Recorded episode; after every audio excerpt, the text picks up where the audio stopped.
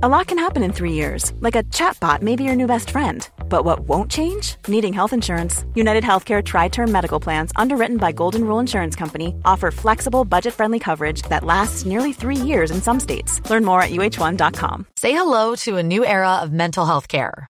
Cerebral is here to help you achieve your mental wellness goals with professional therapy and medication management support. 100% online. You'll experience the all new Cerebral Way, an innovative approach to mental wellness designed around you. You'll get a personalized treatment plan from a therapist, prescriber, or both in a safe and judgment free space. Your cerebral therapist or prescriber will outline a customized plan with clear milestones along the way so you can get to feeling your best. With Cerebral, you're not alone in your mental health journey. We're here to empower you to live a fulfilling life. So take that first step towards a brighter future and sign up today at cerebral.com slash podcast and use code ACasts to get 15% off your first month. Offer only valid on monthly plans. Other exclusions may apply. Offer ends July 31st, 2024. See site for details. Yeah.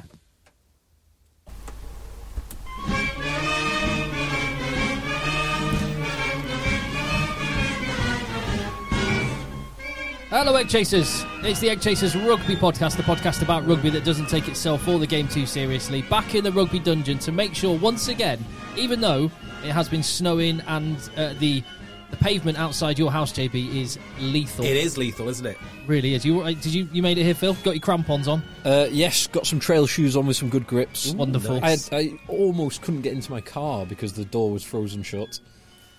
Well, we're here and we make sure there's a podcast for you 52 weeks of the year, every Monday morning. Sometimes more than one podcast.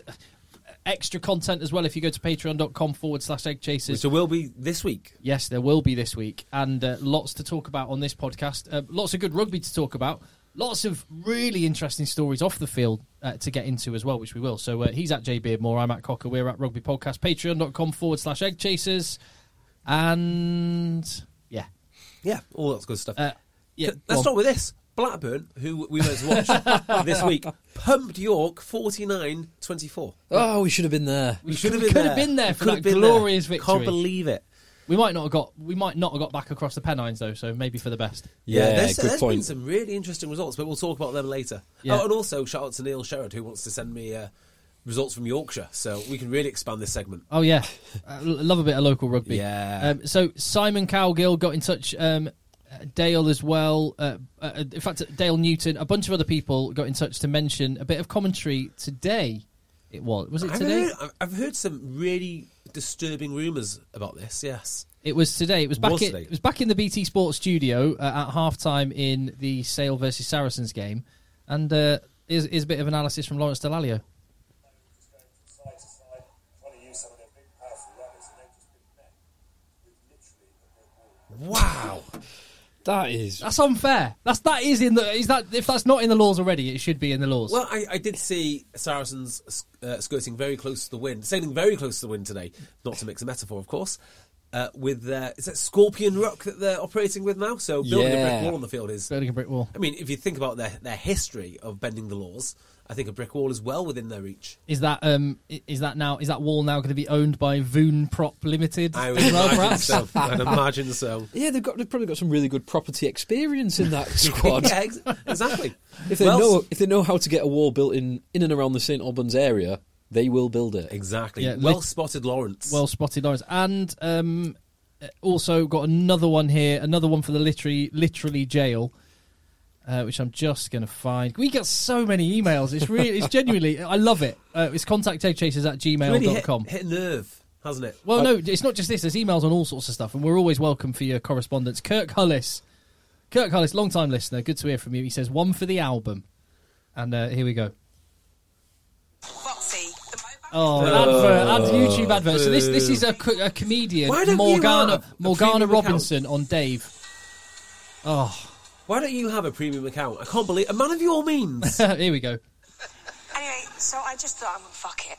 And I just, Oh. Excuse, excuse the language. I had no choice. So I ran across like sort of these rocks, the gnarly, slippery rocks, and, and, and, and I slipped. And I fell about 20 feet down the side of these cliffs, and I landed on my face.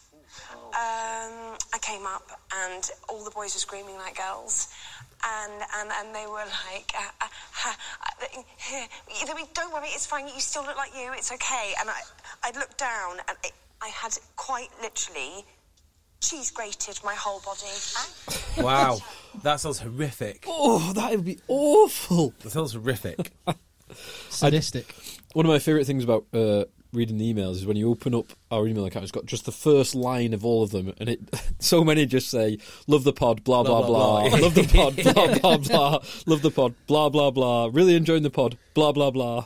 Because they know we're not going to read out any any fawning whatsoever. You should- no we- fawning. We should though. We should actually only read out the most fawny ones. Yeah, There's an incredibly thorough few emails on um, the subject of Leicester fly halves.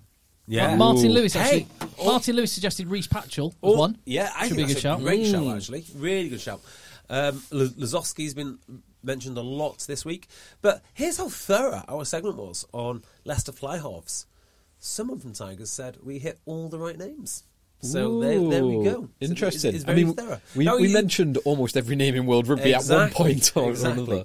But uh, yeah, all we seem to have done a good job. Now, I'm not saying that, that they're going to do any of that, but they're looking at all the same names. Uh, and so, Interesting. and so, if you missed out on, if you don't know what we're talking about, and you want to know who Leicester might be in the market for, go back and listen to last week's podcast. Second rows, mate. They're just going to buy more second rows and stick with Freddie Burns. Listen to me. I know what I'm talking about. Uh, w- one more email before we get uh, stuck in. This is from Patrick Burke, and I thought Phil might appreciate this one. He says, uh, "Hi, gents. Uh, if I'm e- I, if I'm emailing, you already know I love the pod. No Yeah, need to say true. it. Qu- quite right. I even watched you lift a few trophies at North Dorset. There you go. Hmm. a few, uh, all of them. I'm a huge espresso fan and was entirely vindicated on last week's pod as I've been saving for a dark green La Marque Marzo- Marzocco Marzocco Linea Linea Mini, Mini. Fiorentina edition. There you go Oh. for a oh. while. They're on a par with Takalua's calves for form and function. Rugby has been going. I think this is a great, genuinely a great point. Rugby's been going an espresso chic route for a while now. Manu, Jamie George, Elliot Daly, etc. All obsessed with flowery latte art. If I were trying to get players over to my club to replace the gaping hole left by a recently departed fly half, I'd make damn sure my training ground was equipped with the finest espresso machines available. Oh, yeah. Vittoria, Arduino, Black Eagles, ideally. Is that, that's good. I take it, Phil. I don't know. You I'm look gonna, that up. I'm going to look it up. I actually thought that was a, a team. re- re- read it again and then put against Bath. Uh, lines ri- lines right up with modern approaches to coaching. Less rugby, more emotion, more mindfulness, more caffeine, and it swerves. There's no limit on what you can spend on coffee machines in the salary cap. No, Yeah, no, not, very it? good point. Now, can I just say on the coffee machine, we have spoken a lot about the coffee machine, but we have neglected what I think is actually the more important component of the coffee. Well, it's not more important, but just as important, is the vessel you drink your coffee from. Like, if I have the wrong coffee cup to go with the wrong type of coffee, it ruins the whole experience. I love a nice, thick um, espresso cup. You like a thick, short espresso cup, but thick china, don't you? Exactly. Now, there's an actual word for that. I can't remember what the word is for that that type of cup. I will find out and let you know next week. Well, it, it is a good point because Hazelwood, the London Irish training ground, I've I've gone and done some filming there and spent a day there, and a brilliant training ground. And the players have got a great coffee machine, which is good. I will say, I had to have uh, instant coffee in one of those polystyrene cups. yeah, they do that. Oh, they did do that. Dreadful. Settle Shocks. Yeah, they used to. It's uh, the only time I like having that is a Bovril. I think a Bovril just suits that kind of mug, but anything else, You've got a point there because you wouldn't drink certain types of beverages from, you know, wouldn't, as they say, you wouldn't drink champagne from a mug. yes. And I don't think you should drink Bovril from a mug. It should be polystyrene. Yeah, it should actually be. adds things. To the Get on that mic a little bit more. There Lift we go. Lift it up to you. I will do. Raise it up a Uh, little bit. There you so, go. yeah, Sale used to have a really weird system in the main canteen at Carrington, where if you used a spoon, you had to sort of wedge the spoon into the gr- into the grate, like do the like the water tray. You had to wedge the spoon in um, into the gate so it, so it stood up and so it's drained. erect. Yeah, so the teaspoon is erect uh, for the next person to use to stir their tea. Interesting. Yeah, yeah. yeah. It's- it's- uh, and then the players would go downstairs and they'd have their own little coffee machine. Good. As long as the players are sorted out. It's a great point. There you go. If, if salary cap, every conceivable advantage. Uh, if I was a player, that that would be something I would, you know, that would be come into my consideration on judging where to play my games. Yeah, Definitely. Coffee with the boys after training. And as Patrick Burke says, if you've got a Vittoria Arduino Black Eagle coffee machine, which looking it up is a professional two or three group head, uh, ten to fifteen grand bit of kit, then that would be quite a nice place to make your coffee. Wouldn't it just? I don't. I'm Mm. not sure I'd trust those yobs with one of, one of those. Uh, th- I think Only most senior players can touch it. most of the most of the players are basically trained baristas now. I- I- certainly higher end than most of the baristas that burn my milk every Well, now and again. Bloody hell! The one of the best coffee shops in Manchester is owned by two rugby league players. Yeah. Yes. Pot Kettle Black. Yeah. Yeah. So there we go. Yeah, Mm. that's that's the thing. If you make it to the senior leadership squad, you can use the senior coffee machine. Other than that, you're not allowed Yeah, to you touch get the it. Victoria, whatever that You get a little card, Arduino. a little pass. Yeah. uh, so the big story this week, let's start there, is the well, I'm going to say it, fantastic change to the eligibility rules which World Rugby have brought in. And this to me feels like a very unworld rugby thing to have done. Very forward thinking. It's they, they normally do things which protect the status and the success of tier 1 nations. I don't. Well, no, I do. There are all losers from this. there might be some substantial losers from it. I'm for it Scotland? No, no, no, actually, no. What am I talking about Scotland? Because that's that's potentially. no, no, because they just get the excess South Africans who were never going to play for South Africa anyway. No, maybe Scotland then.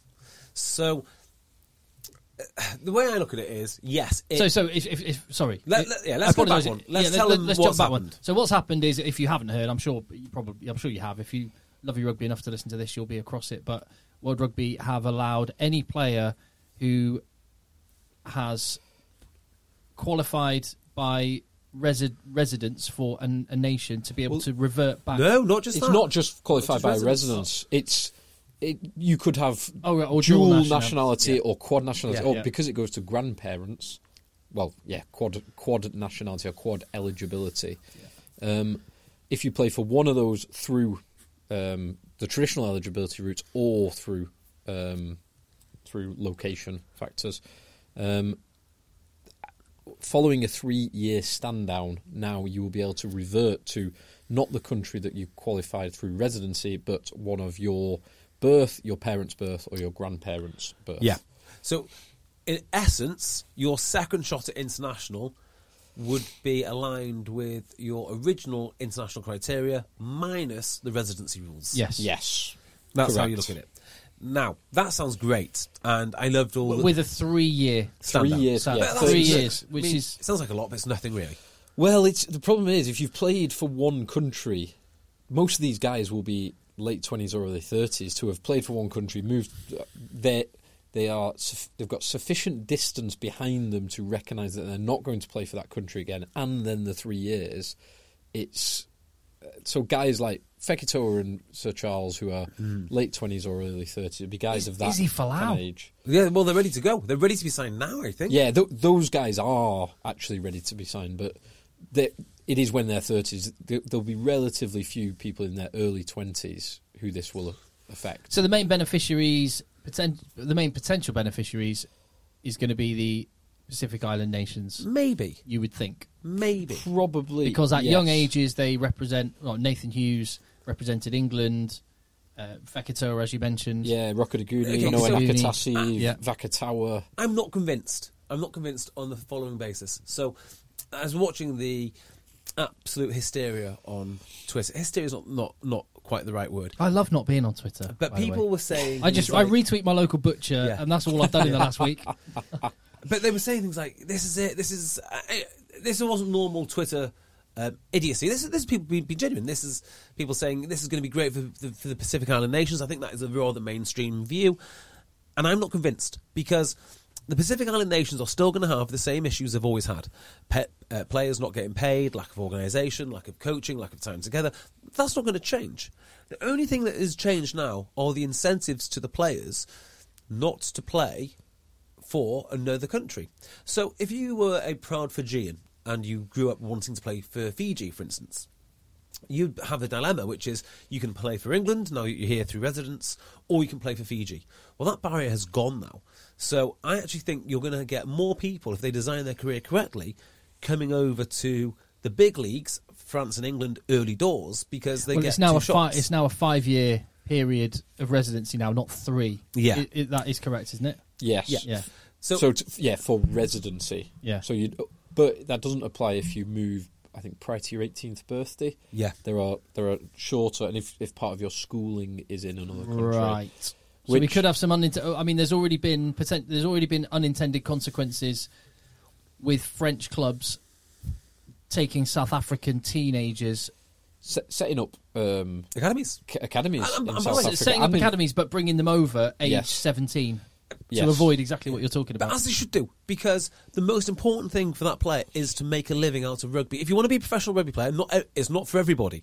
Okay, you've got to make that decision. Is professional rugby, for me? If you want to go down that route, you've got to make as much money as possible.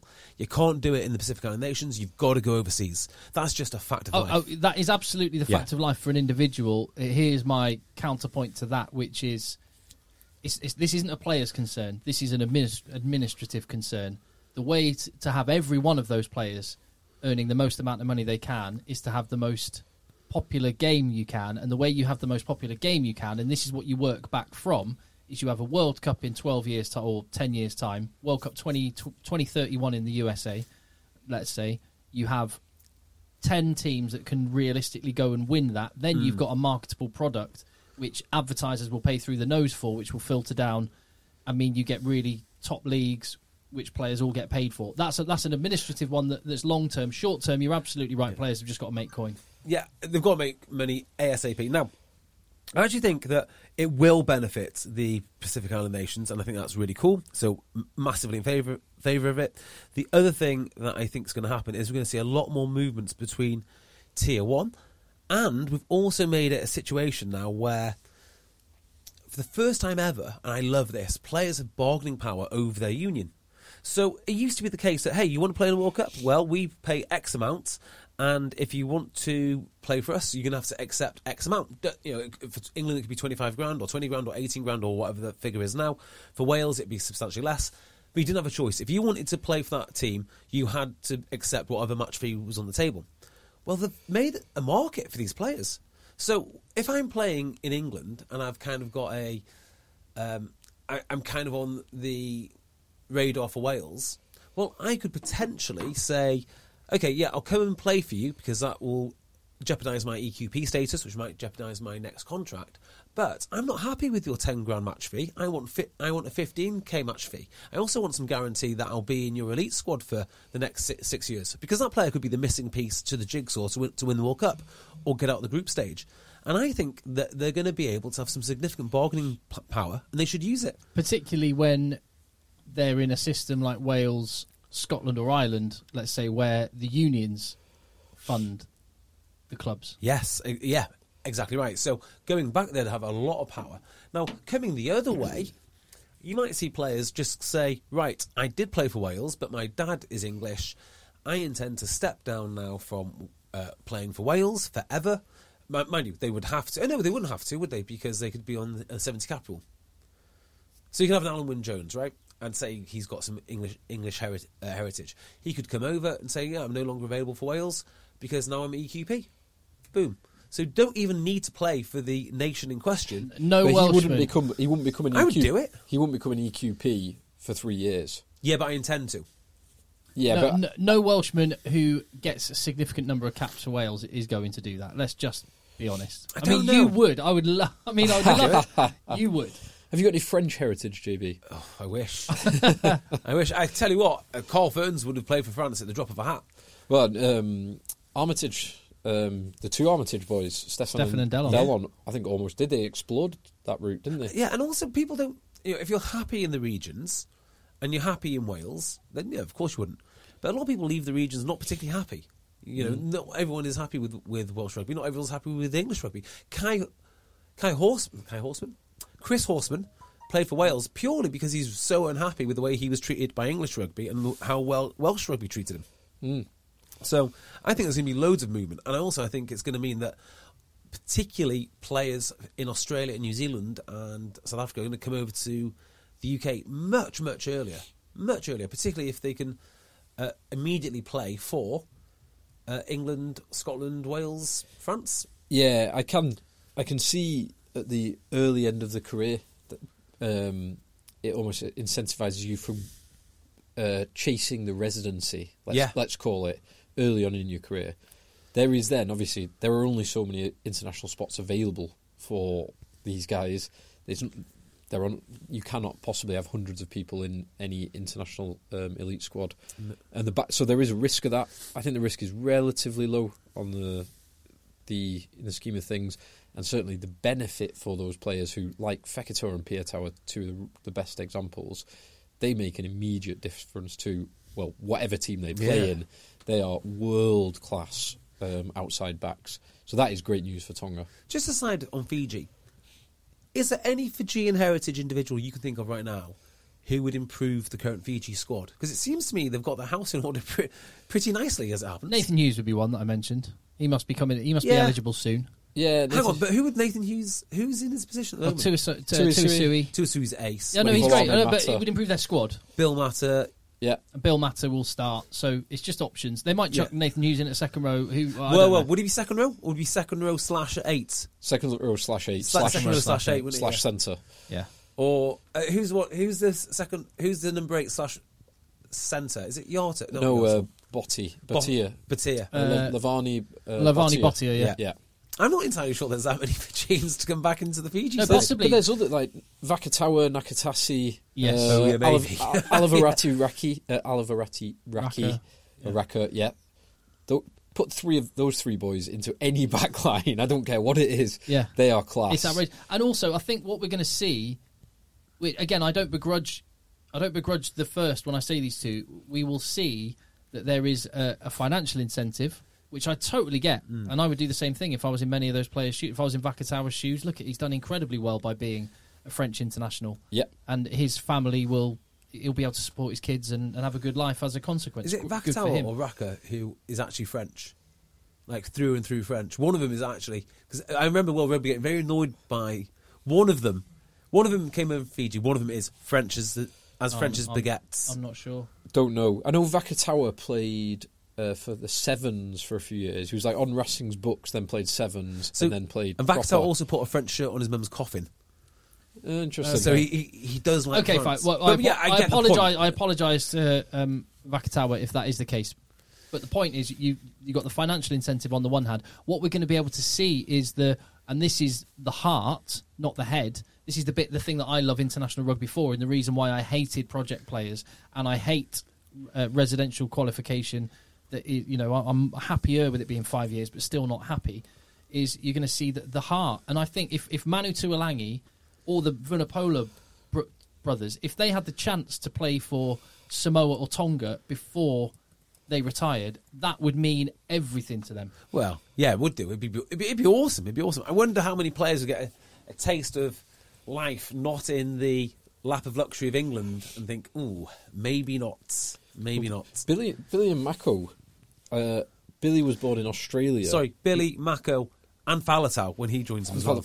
Well, Billy Billy is eligible for obviously Tonga, but also Australia. Oh, my word. Mako man. is of, of, um, eligible for New Zealand because that's where they were born. I tell you what, I don't think Mako's getting into New Zealand, but Billy could quite easily get into Australia. Australia for the next World Cup. Could he? When was the last Not- time he was picked? No, no, he played in the last year. Yeah, he played in, in the Six Nations this year, so he just missed the One next World Cup. Cup. Oh, So he missed the World. Cup, so it's not. Yeah. So it, it I'd, would, I'd, I'd pay for him to it go. wouldn't, wouldn't be worth his There- time. there's loads though. I was thinking of some of the weird ones, like someone like Scott Spedding going to play back to play for South Africa Yeah, for the that'd be next World Cup. Would How be old would Scott ridiculous. Spedding be? Uh, he'd be 37 at the time of the next World Cup. he's, he's an occasional reporter for BT Sport. You'll see him, I imagine, in the French game. Well, because would it's really hard to get anyone out to France. So would Awesome. Spedding, would Spedding s- take the place of uh, Francois Steyn? Francois Steyn, Like for yeah. like? Yeah. 38 year old Francois Steyn, Yes. stood in by 37 year old Scott Spedding. Well, we got a brilliant email from Will Butcher, uh, who says, uh, "Egg Chasers love the pod." Blah blah blah. Yeah.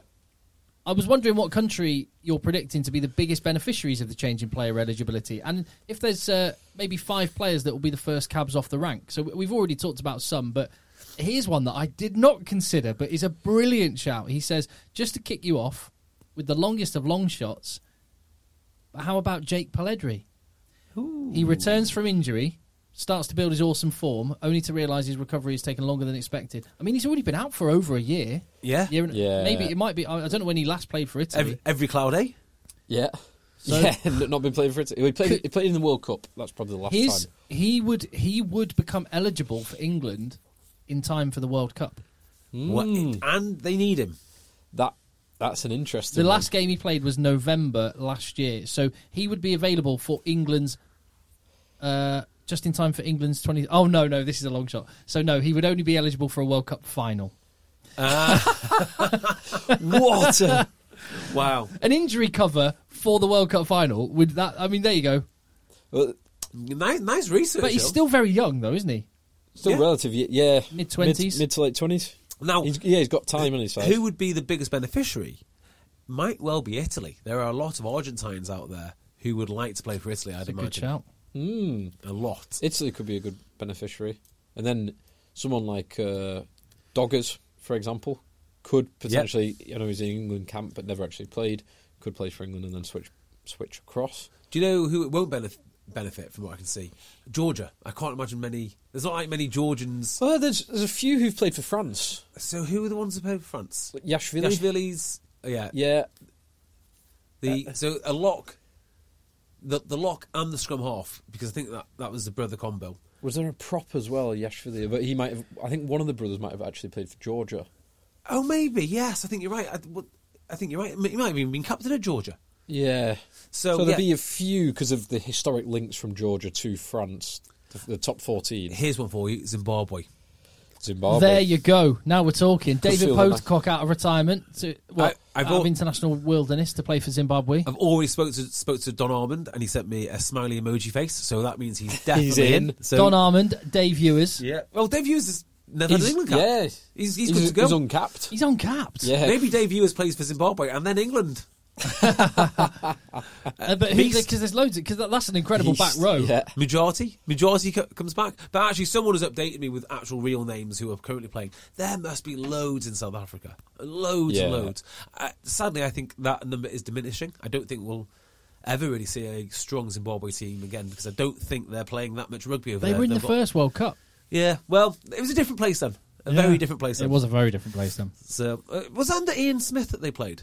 N- the prime minister, not the coach. I don't, don't think he did both. No idea. he might have done both. Uh, yeah, yeah, maybe he did. Maybe he did. Romania and Zimbabwe were in the first World Cup.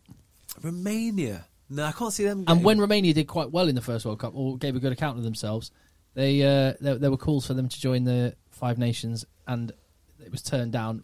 Romania went well for there's political reasons behind it. Went a very different route. Well, the- and uh, and then and that, but that's why they brought Italy in. And um, there's, there's Isn't- been a lot of chat this week about Italy not should be bombed out of the Six Nations after their autumn nations.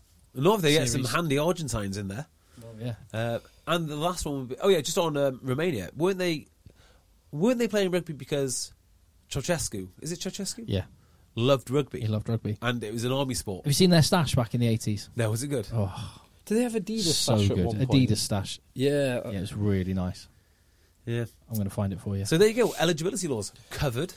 So yeah, I, I think I can't help but think I might be wrong in this, but I can't help but think that the most, the biggest beneficiary long term will be uh, some of the Pacific Islanders.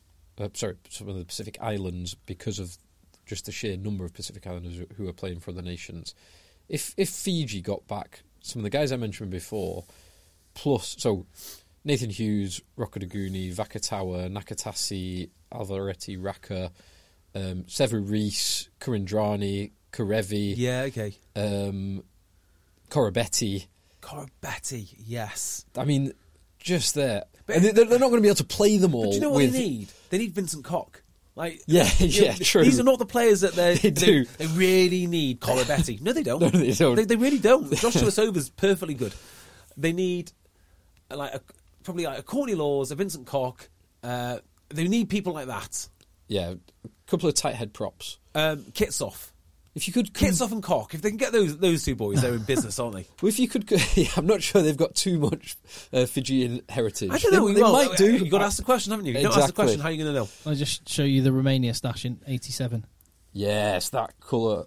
It's, it's Oh. exactly like Hey, the French kit, do you remember- but in Yeah. Romanian Do you remember colours. playing rugby with the uh, with the Romanian under 18s? Yes, We chucking the ball uh, around. About, Did you? That, that's absolutely lovely. Yeah, we finished the Georgia Romania game, went back to right behind the stadium to like a pavilion type thing, and there's a load of guys playing rugby. Not rugby, but you know, the Just chucking, a, chucking the ball chucking around. the ball about. But do that game where I pass it to you, and then the second ball comes to you. You throw the ball up and then pass it across. We were One- playing that with the uh, Romanian youths Yeah. from their under 18s. Have you played against any other? Like, I've just you suddenly popped into my head that I've forgotten I did it. I played against the Uruguay under twenty ones. Were they any good? Awesome. They, they were they were all right. We gave them a good game. It was um, playing for was it was that was that playing for Berkshire or was that Newbury? It was a That was, was that your time uh, residing in Mon- uh, Montevideo? yeah yeah yeah when I was hanging out in Montevideo. Ah, nice. No, no, but they um all- all I know is when the game finished, they were like desperate for any stash. They were swapping all of their stuff. They were like, "What have you got?" They, they were like, it was like a bartering. Send them was- my way. They came in, yeah, they came into the dressing room and they were just like, "What have you got? What shirts have you got? I'll swap, give you that for that." They they were loving it. Love, love that. Uh, Phil, you've played against Poland, haven't you? Uh, no, not played against Poland. Uh, I didn't actually play because surprisingly I was, or unsurprisingly I was injured. But I went on a, love this story. a tour to Poland in, uh, God, when was it? 2003 or 2004. About 19 uh, with the uni team. And we played two games. We played Alston, which was not the nicest area, um, middle of nowhere, little little town that was like in walled walled town that was the town itself. The centre was beautiful, and then as soon as you got outside the walls, Uh, the outskirts like- of Verona, awful. well, it, it was like something from Hostel. It was crazy. Um, their, their team would, were all right, but nothing am- amazing. And then we were so on day five of a five day rugby tour, boozing it up all over the show. We played against a team from Warsaw, and they were legit. They were like a semi professional team. We were on a five day bender, and it was just one way traffic. This was middle of December. It's about minus ten in the stadium as well. No one wanted to be playing on the pitch, and it was like it was hundred points to nil. It But was- I, I heard they were like Polish under 21s or something. yeah, I think I think a few of them were like, like um, very high level. Yeah, but then one of the weirdest things. So this was in a like quite a big stadium on the outskirts of Warsaw, but their clubhouse wasn't in the stadium. It was in the little bar next door, which just happened to be a part-time gay bar. Really? I there- remember so there were there was actually like dancing cages in there as well, Amazing. which was that was very good fun. Awesome. We had a few good beers with them afterwards as well, which was the most important thing. I mean, in the, the image in my, my head is of fifteen Dolph Lundgrens out of Rocky Four. yeah, except more steroids. Less blonde, more steroids.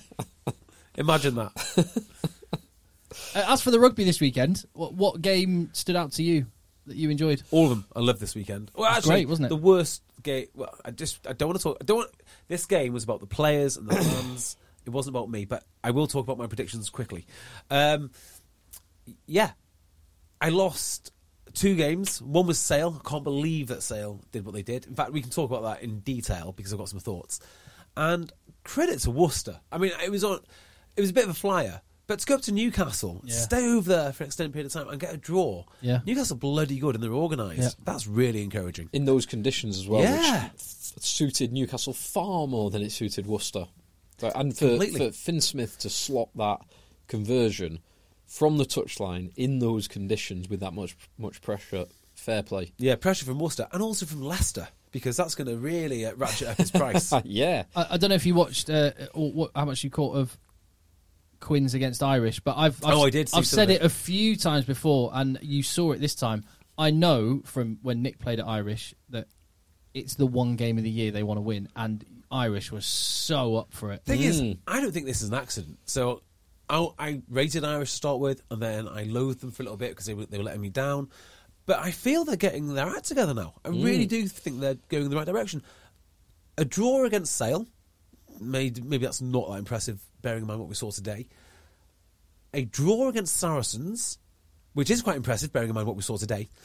Uh, and also a win at Sandy Park, followed by a win at the Champions. That's mm. serious. they they've improved significantly. It feels like everything's kind of slotting into place. They just couldn't quite get it right early on, and they had all those nearlies, the draws. They, I mean, they're on they're on three draws already. Yeah. this season, our nine games, which is remarkable. Three draws. Is it two victories? Two or- wins and four losses. Yeah, Yeah. Now, of course, draws draws are still draws. You know, they're not wins. But you know, things go slightly differently for these guys, and they are looking really good. yeah. I, I think from when I, from what I saw, Quins will definitely come away thinking they should have won. They they left quite a few points out on the park, but fair play Irish. Yeah. Uh, it's a Quinn's thing, right? It's a Quinn's thing that you know you run that risk. You score a lot of points, but you're a little bit leaky. And the other thing as well, they did this with well, they're missing Smith, they're missing Dombrandt, they're missing Lynagh, they're missing a few lads. Now everyone's missing lads at some point. E- Everyone is. They still did relatively well, relatively well. They, yeah, they still did well. Quinn's even missing those players will be disappointed. Disappointed not to convert some of the chances they had and not to get the points when they were on offer. But Irish fair play, and one of the things that impressed me most about Irish was the way that they were organised around their driving maul. So their set piece game, which Agustín Creevy obviously has been uh, riding recently to to score numerous tries, but that looked great, and Yeah. that is that's a sign of a cohesive team. Oh, some of the driving maul setups for Saracens today were brilliant. I tell you what, who- I tell you who's got great driving maul setups, and credit to them. Altrincham Kersal. uh, seriously, Altrincham Kersal. And the reason that's important, that, do you know who their coach is? You do know who he is. Uh, Uh, it is. It's um. Uh, yes, it is. Briggsy, No, it's not. Briggsy. Close. It's not Briggsy. I know it's a former sale. No, current sale player. current sale. Uh, it's not Horse, is it? Because he was not. Bowden. Um, He, he just goes for the cash. yeah. Altrincham Kersal is Cam Neild. Okay. so their scrum was on point for part of the game. Mark Cueto's old club as well. Oh yeah, yeah, yeah, true.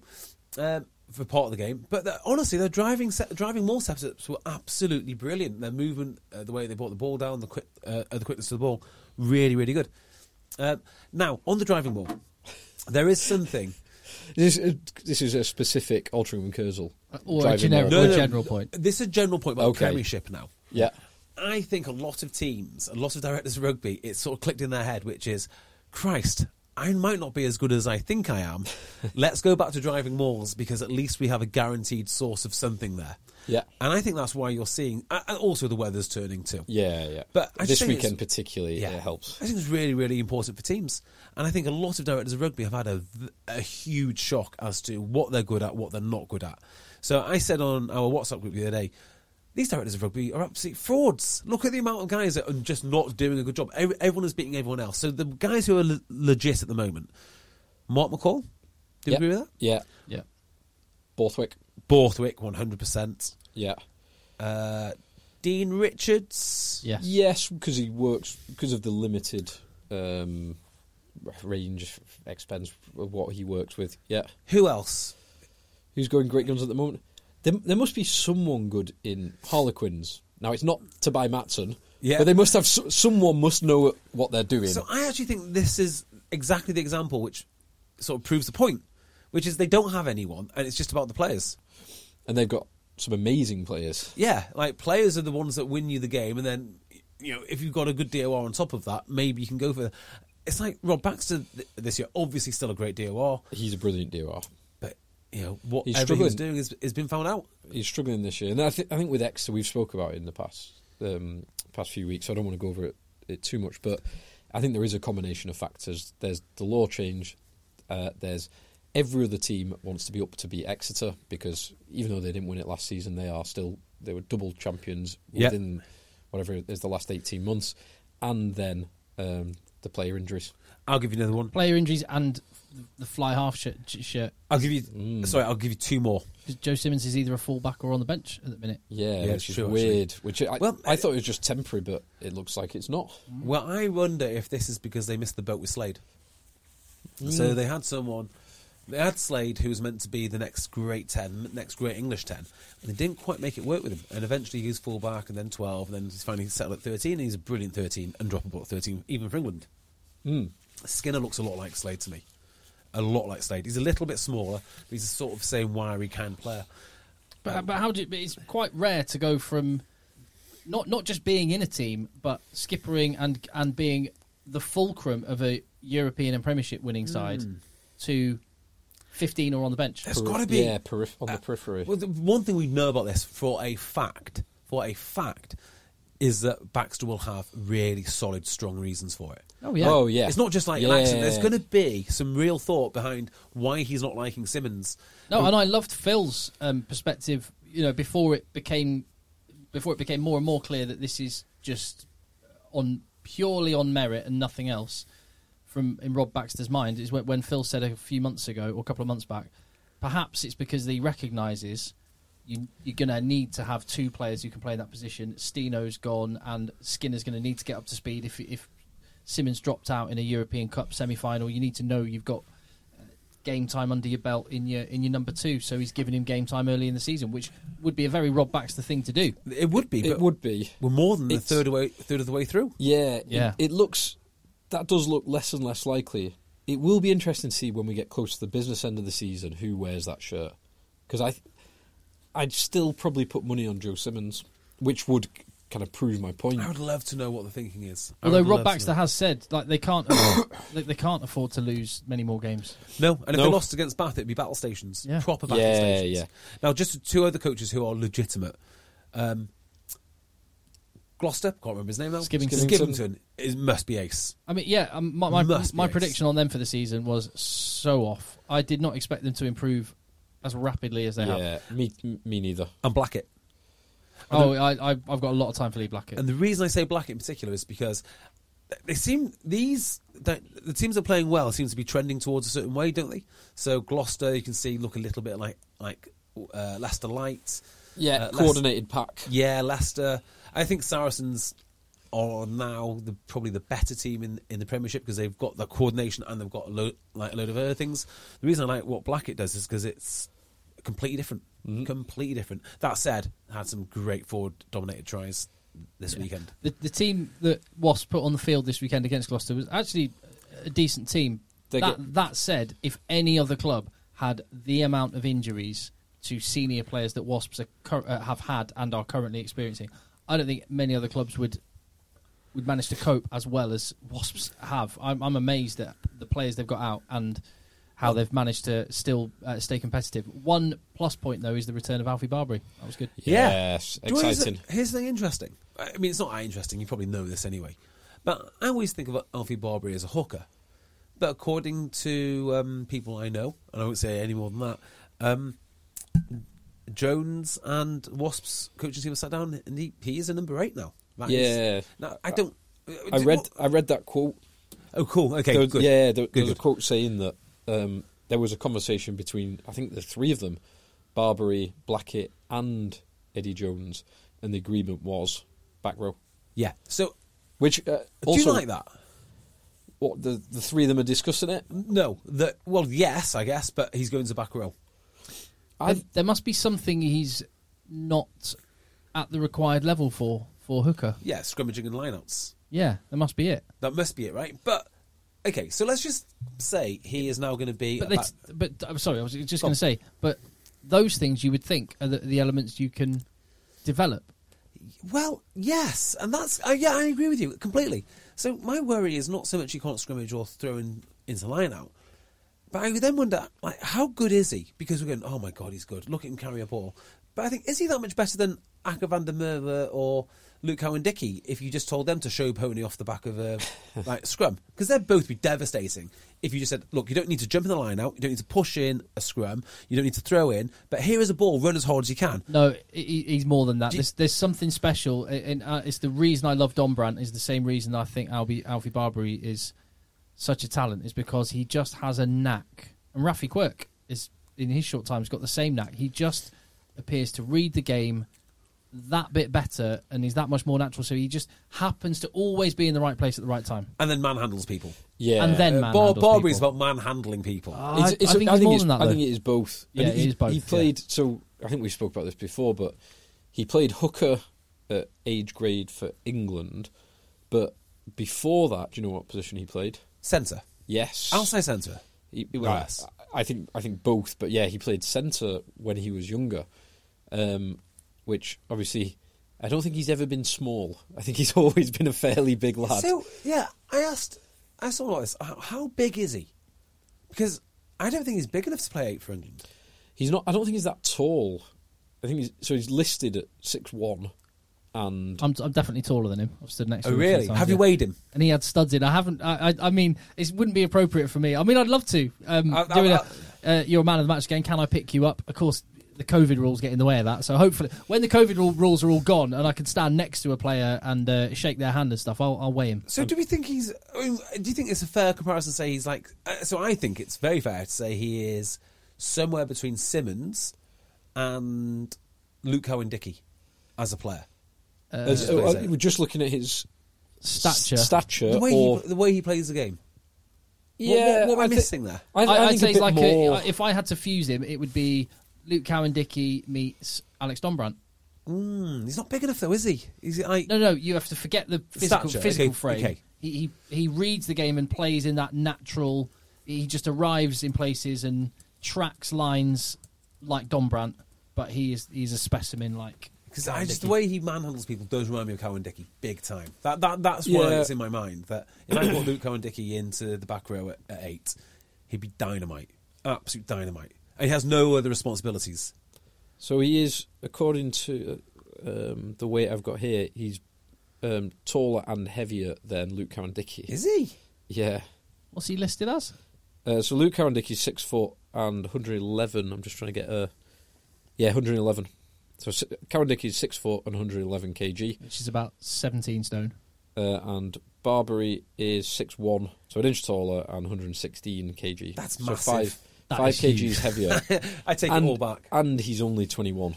Yeah. So He will and he'll fill out. when I think of a number eight, I think of someone who's about six foot four, 120 ki- kilograms, and is called the Marlin. I mean, that's kind of that is. and if it's not that, it's not really. I'm not really into it. Yeah, someone like Picamoles, Stop it, Billy. I mean, Billy's 130 kilos. Parisse. Oh, Parisse. Yeah, that's what I want. Uh, uh, you know, even even something slightly smaller like a uh, Faletau. I'm, I'm into that too. No, I want number eight. I don't want them to play like him, but I want number eight to look like PSB. He is the benchmark number eight for me. Yes, As that's a, a, just great as a shout. physical specimen. Yeah. Or Par- Parisse had that that small Oh, waist, yeah. massive thighs, massive chest, huge shoulders. Actually, this reminds me, Phil. You talking like that? We did have a suggestion that um, we should have a, an occasional or regular feature um, instead of a man of the match or player of the match or whatever. We have a a, a big strong boy of the week. Oh yes. Because you, you, Now you're you use that phrase, he's a big strong boy. I Oh. think I think you've even used it relate, referring to Alfie Barbary. He's a big strong boy. He is a big strong boy, judging by those stats. I've definitely referred to Alfie Barbary as a big strong boy a few times. It does tell you a few things about um, how we perceive men. That uh, when we hear that a 17 stone, when we hear the word 17 stone, we go, yeah, he's too light. Yeah, not He's- that big. He, he, he's too small. 17 stone's bloody massive. Yeah, 17 stone is massive, especially when you're talking 17 stone and like 7% body fat. I mean, massive for an accountant, I, I guess. yeah. yeah. Um, let's talk about Sale Sharks today. Okay. because I think this is a really good game. Not necessarily because of Sale Sharks. I thought Saracens were outstanding, absolutely outstanding, and I thought Billy looks every inch the international eight. Just talking about international eights before, I haven't seen a, a number eight play that well for any nation or any club for a good while. I was so I thought he was out for longer. I thought he was injured and out for but yeah, till Christmas or even the New Year. No, I was surprised when I saw him in the team sheet and he looked great. And to be able to do it for 80 minutes as he has been doing. Just every, everything he did. Like there's so much about Saracens which was just pure quality today. I tell you the other guy who I thought was brilliant because of his job. He wasn't a major impact on the game, but when he was called up to do something, he did it every time. Is uh, how do you say it? Sa- Sa- Sagan? Uh, Shagun. uh, Rat- Shagun? Rotimi Segun. Yeah. He hits like a hammer. Uh, So Sale came down his wing three or four times in the same phase of play, and he just smashed boys for fun. Then when he gets the ball, he makes a good handful of yards. That's exactly what he should be doing. And his his kick chase, obviously, that is a big part of his job in conditions like this weekend and the way that Saracens were playing. Um, he did it brilliantly. Yeah. His kick chase was awesome. Maro was out of this world. His line out work is just something else. Like, if you don't get your line outs absolutely spot on, and Sale got some big jumpers and JP and Lood. If it's not spot on, I mean, those guys are big, tall lads who you can hit at the top of their jump. Anything below that, Maro is taking. He's taking. He took it one from behind, uh, and he took one just in front of Lood when they were going for a, a driving wall. His speed off the ground is truly elite. Like it's it's different levels to everyone else. and his wingspan. His as well. wingspan. Just he's not. He's nowhere near as tall as Lood or JP du Preez. He's not as big. He's just He's a just not as tall, player. but he is. His reading, his ath- athleticism, and his wingspan. Talking He- about he- tiny waist and big shoulders, though. Oh, Oh, my yeah. god, he's a s unbelievable. He's- specimen. He's brilliant. He's absolutely. Yeah. I mean, I'm not telling you anything you don't know. Yeah, I but know. Maro Itoje's brilliant. This is what people come to the podcast for. Listen, guys, Maro Itoje's good at rugby. Yeah, sometimes though it's too easy to say, "Oh, Maro's so good," without actually explaining why he's so good. And I just thought he was I mean, him and Billy today. It's easy, isn't it? Oh yeah, they're world class. That's why they're world class. Yeah. that's why they're world class. They were Because brilliant. this was, it's not the it's not a weak Saracens team, but it's not the strongest No. team that Saracens can put out. And for most of the game, actually, um, weirdly, until the red card when Sale actually kicked into life, Saracens they never looked like they were going to run away with it and score fifty points, but they always looked comfortable. They always were playing the game in the right areas of the pitch. They knew they could force turnover and force mistakes out of that Sale team, and they could get points when they needed to. Yeah. Uh, as for Sale, um, they did not look at the. Uh, no, it's not they weren't at the races. Maybe they were at the races too much, as uh, their di- director of rugby says. Maybe they were too emotional. And I wonder, you know, do, do you know when? Do you know when people say say about kids or you know, or say about uh, other people like, you know, are they okay? You check they're okay. Are they okay? And you ask if you're not okay, or you're told you're not okay enough. You end up not being okay. Like, oh, that must be the reason. Self fulfilling prophecy. Yeah, exactly. The more you talk about emotion, right, in your press conferences, do you not think that might eventually have a knock on? We weren't emotionally there. We weren't emotionally there. Then Byron McGuigan blows up like for the most ridiculous thing. He he was at that moment in time almost too emotional. Yeah, you might, say he's too emotional. Like, let's not focus on the emotion because this is, you know, it, it doesn't get you get you anywhere. Um, and that's how they looked. They looked like they were rushed and they looked a bit frenetic. They just didn't look good at all. The Byron McGuigan incident's really interesting because a lot of people say, "Oh, aren't Saracens absolute shithouses? Aren't they good at you know winding people up?" And the answer is, yeah. The whole point of it is you don't react. Yeah. like that is they're allowed to do that. They're allowed to do that, and they should do that. And you know, the character comes in not by chastising Saracens. The character comes in by not reacting to what they're doing. That's exactly what But you should be. everyone does that. Every, uh, Yeah. if, if you watch the Worcester Newcastle game uh, not long ago, Mike Brown clearing a kick from his. No, no, sorry, it's right at the end of the first half. Mike Brown clearing a kick from his own 22. It gets charged down. Worcester pick it up. Ashley Beck picks it up and scores. And four or five Worcester players like pat Mike Brown on the head. Yeah, Because he's cost Newcastle a try. He's given Worcester a Well try. done, fella, well done, everyone, fella. Yeah, everyone will do it. You go to level eight.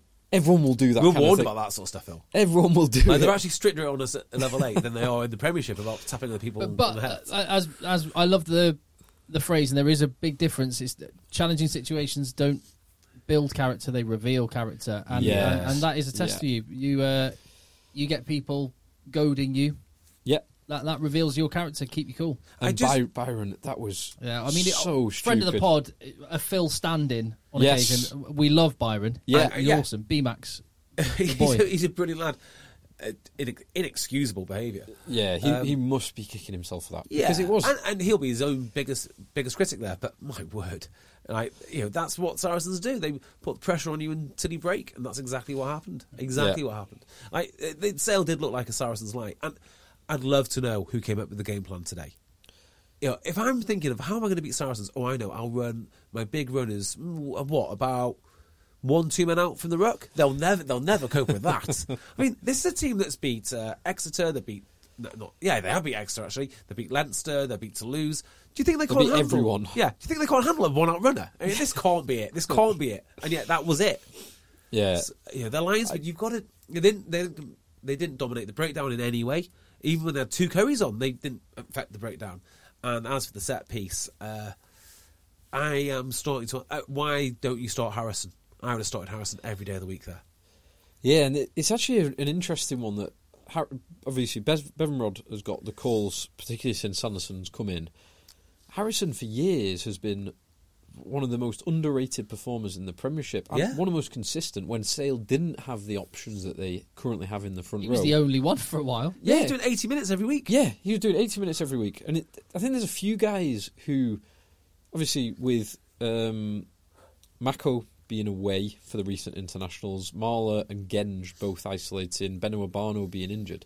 There's a couple of guys in, who have been Premiership stalwarts for years who arguably should have had a shot before Bevan Rodd. Now, Bevan Rodd played well, but over the long period of time, someone like Harrison, someone like uh, Alex Waller, or the, the two boys at Exeter who admittedly have had call ups uh, separately, Hepburn and Moon, you'd argue all of those could be Yeah. the, the earlier cab off the rank than, than Bevan. Bevan Rodd strikes me as a guy who can scrimmage on occasion, and this sounds like damning with faint praise. I actually find it remarkable, given his, given his size, that they win any scrums, uh, and it's not because he's a bad player or bad technique. He's got great. He's a great player. He's, a great player. phenomenal player. He's got an amazing engine. Yeah, and he's got great work, technique. Work He- rate is brilliant. he must have because they win scrums, and he's not very big. He really is not very, very, And, very and- big at all. And he's young. We're talking about uh, Maro filling out and Alfie Barbeary, who is going to fill out even more. But Bevan Rodd, wait, what is he, 21? Yes, something like. He will fill out a lot more, but he's a very young man in uh, propping terms. Very young man. I just don't see the logic of going with him against Vincent Koch. What did you expect? I mean, actually, did we not we, did we not see this the other week? We literally saw it last week. Yeah. Yeah, yeah. Uh, uh, so that makes no sense to me whatsoever. Well, they, didn't actually scrummage because when Vincent Koch came on, Bevan came Rodd off. came off. So they didn't actually scrummage last week. yeah. But um, well, we saw Joe Marler against Vincent Koch. Yes, there we go. There we go. So uh, I just thought uh, you know everything about sales performance today was not great, not great at all. Uh, maybe they they did keep in the fight till the end. I'll give them credit there. Well, they came they came back, and the Sale did this last season on, on a few occasions when they had a man down, man in the bin, or a man off. Um, that was when they sparked into life, and that's what was, was what happened this time. They scored their two tries with uh, Maguire and uh, Maguire, and Byron McGuigan uh, off the pitch. Yeah, I wonder. Do you listen to Sanderson's post match? No. Yeah, I, I, didn't saw it. it. What do you make of it? Um, he didn't say anything that, that he did. He interesting. said did he? one thing in particular. He, he admit he looked at the downsides, then looked at the positives. He said, "I've been I've, I've been saying we need to improve on our set piece all season." That to me is a shot across the bow to whoever's in charge of that set Uh, piece. Dorian West. Yeah, Yeah, that to me. that's in, yeah okay. So either he's not doing the set piece, or he's telling himself to do the set piece. I'm guessing he's not doing that. Is that um yeah, but is that well Rugby I'm, play- I'm not suggesting this happens, but I've seen this in business before. I've seen this in uh, businesses I've observed and and some that I've been involved in where the I'm not suggesting this is happening, but I've, you you see it happen where bosses will throw someone below them under the bus Yeah, uh, to deflect. it's a, it's very Yeah. interesting. st- No, I'm, not, sugge- I'm No, not saying no. that's what's happening, but but Yeah. if he's ma- if he's making comments like that, which directly, as you say, point a finger at Dorian West, that's uh, Well, mm, he, he'll be nervous. the the other Dorian West be- will be very yeah, nervous. the other side of this is it's it's all. I think you mentioned this to me the other week, Jay. It's all diamonds, or the, it's the old regime coaching team, isn't it? Yeah. Sanderson's not brought any of his team in up to now, and he must be itching to do so. Yeah. Now, this is purely from a Machiavellian point of view. Okay, purely Machiavellian. Now, let's go through this. It's not a Sanderson thing at all. But if you're installed into a new organisation, do you make the changes as soon as you get there to get the best team around you, so you can then do your job to the best of your ability, or do you keep the old team around you as sort of sacrificial lambs for when things go wrong, and then you've got a reservoir of people to blame as you go forward? I I would do the former, but I can understand strategy in doing the latter. Yeah, I would do a mixture of both. I'd have a couple of guys that I like, but just keep a couple of guys around who I can throw under the bus as and when. Yeah. Do you point want? the finger. Have you got into uh, Succession. succession yet? Not yet. I'm gonna- oh, I- JB, get into I've done Succession, season one. I'm man. going to try and do season two. Oh, season two is. What did you think of season one? It's reasonable. Yeah, it was. It, it's good. I, I Yeah. love it. Like what one of the, someone I spoke to that I recommended it to said, "I'm, I'm struggling because they're just all horrible." I They said, are all "Yeah, horrible." Yes, yes, that's it. They are. Mind you, Games of Thro- Game of Thrones, ev- ev- everyone's horrible. That's Yeah. the most successful TV show ever. Yeah, exactly. Yeah. It is. Um, it is like a big, big media conglomerate. Game of Thrones. It is. It's Is it? Which one's Connor? Is Connor the? Is there a Connor? I made that up. Connor. Who is the? Hold on a second. the tall, handsome. Oh yeah, yeah, yeah. Connor. of- yeah. He- he's he's the guy who was in Ferris Bueller back in the day. is that is that who he is? Yeah. Well, not not not uh, Matthew Broderick, the main one, like um, Cameron in Ferris Bueller's Day Off. No, I'm thinking of. Yeah, no, you are thinking of the one. No, I'm thinking of the tall husband of the one that's meant to be Rupert Murdoch's daughter. No. Yes. Oh, Tom. Tom. He's the best character because he's so he's so dislikable. Yeah, he is so dislikable, and, and he's, he's exactly who I was thinking of. He has got Greg as his. That's the one. Yeah, yeah, yeah. He's got something ready to feed to the sharks if he needs to. Perfect. Perfect. So yeah, I don't know. I I think I'd keep a few guys to, but I, I wonder if we're going to see the first change very shortly, hmm. very shortly, because they're doing okay, Sale. But where do they expect to be by now? I think they expect to be. At top I'm just. table. I'm looking at the league table. They were not expecting to be 17 points from nine games. Yeah, and in tenth place. That said, look at London Irish seventh with two wins yeah. Yeah. Everyone's after being nine rounds. It's, yeah, it's two incredible. wins, but three draws and seven bonus points as well. Yeah. But Sale with 17 points is a big concern for them. Bristol played one game fewer on 14 points. And that, when you ask the question about DORs who are legit, I would actually put Chris Boyd in that category. Yeah, yeah, okay. Well, but, yeah, I would. Yeah, Look, I think they're all, to a certain degree, very good. I just wonder if their powers, now that everyone is basically at the cap because the cap has been restricted so much, are really coming to the fore. And actually, what isn't important is what the DOR does as such. Well, maybe it is. Well, well it is. I But think. you- it, you I know, think there in the is a case. formula I, that you I can think in the. I think in the case of Bristol, it is the. I was going to say mismanagement. It's not. It's not mismanagement because it worked last season. They finished top of the league in the regular season, but Yeah. the management of the salary cap mm. can be can work out for you, but it can see you sitting eleventh with fourteen points after eight games. it's a gamble, right? So I was thinking about this, the Bristol um, salary cap, and the problem with it. And let, let, let me define the problem first.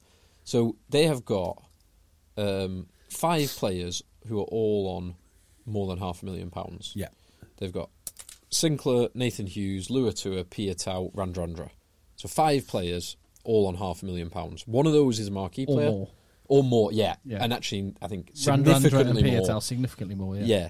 But you take one of those out of the equation, but then you've got four players on greater than half a million, and that is, well, it's more than 40% of your salary cap. It's actually they're allowed two to, marquee players, right? One. Well, Well, used to be two. can have two. Uh, yeah, They okay. two. But- for this season, they still currently have two. So Piutau and Radradra will be Will be both. But nevertheless, But- it's one and a half million pounds at least. Yes, and it's probably more than that because of how far. Some, but anyway, it's such an enormous chunk of your salary cap is taken up on a handful of players, and um, for someone like Radradra or someone like Nathan Hughes, who for different reasons are not playing this season, that is an enormous gap in Yeah. your budget. Now that works as a short-term strategy because you can get guys where you see value. The prob- so bringing guys like uh, Dan Thomas or Henry Purdy, um, who are I- I assume relatively cheap, or Harry Thacker, relatively cheap. Um, bring them in for low value, get them performing above their market rate. The problem why that is not a long term strategy is, well, if they're performing above their market rate, then you're going to have to pay them above. Well, you're going to have to pay them their market rate in order to retain them Yeah. or you've got to lose them and bring new guys and hope they do the same. So you can't. That's that strategy means that your squad is going to have to be in a constant state of flux where Yeah. you're getting in guys at the bottom of their their value and raising it up and then moving them on instead of you paying them. And And Bristol have not yeah. done that. So the way you get around this, if you're confident with your pickups, is use three-year contracts. And I've spoken about this loads. If you're using two-year contracts, you're screwing yourself because exactly what you've said. You've got Harry Thacker in, and he's far better than the two thousand pound a year that you're paying him. or- yeah, yeah. whatever. You paid him fifty grand. Yeah. he's way. He, he's a hundred fifty to two hundred grand player. Yeah, exactly. So so he's on a two he's on a two year contract. Now the director of rugby will be telling Harry Tha- Thacker, "Oh yeah, two years, uh, back back yourself, and if you're any good, we'll pay you." And then simultaneously, that same day, while I'll turn on to and say, "Yeah, I've really screwed over Harry Thacker. This is a great deal for us. We've got no commitments, yada yada yada." Problem is, in the first year, he won't be worth fifty grand because, well, he might be worth he might be worth. 50 He'll have been grand. signed for decent money when, Well, he, when yeah, he moved. Whichever, anyway, right. But anyway. Second year, he'll come into his own. He'll probably be worth what like like what you pay him, but then he's gone. And when he goes, he'll then get 150 from the next uh, from, from the next club because he's proved his worth as a first team player. Or you've got to pay him that full whack. Exactly. If you have him on a three year contract, on year two, you bring him into the office and say, Look, awesome, you're on 50. How about we up you today by 20 grand? So that, but we'll tag on two more years or one, one more year. So you, you've always got control of the situation. The downside is if he gets injured or, or, or he hmm. can't contribute. That's far more effective than saying two, the two year contract is the most stupid idea that any director of rugby has ever come up with, ever. Ever, ever, ever. Stupider than the sideways rook. The sideways rook. Sideways cat- caterpillar. I mean, it works. so mean, it's, it's pretty- not, it's pretty it's not, not stupid, but Yeah. I, I don't know what the legalities are of that. I mean, you, they're bound. yeah. I mean, they're right, aren't they? But then, can they then like loop round, like circle round the whole thing? If you're bound, Give it a go. Give it a go. I don't think you can, can you? I, but what? As long as you're bound, Yeah, and it's interesting. What does it mean for defences? so you have you have a, a ten man uh, caterpillar like towards your own try line, and then you curl it around. Normally, being a little extra might be a bit much, but not when it comes to healthcare. That's why United Healthcare's Health Protector Guard fixed indemnity insurance plans, underwritten by Golden Rule Insurance Company, supplement your primary plan so you manage out of pocket costs. Learn more at uh1.com. so you envelop the scrum half Yeah, it's a, it's a. because they're all bound. Where's the offside line if you. Yeah, that's a good point. Can you.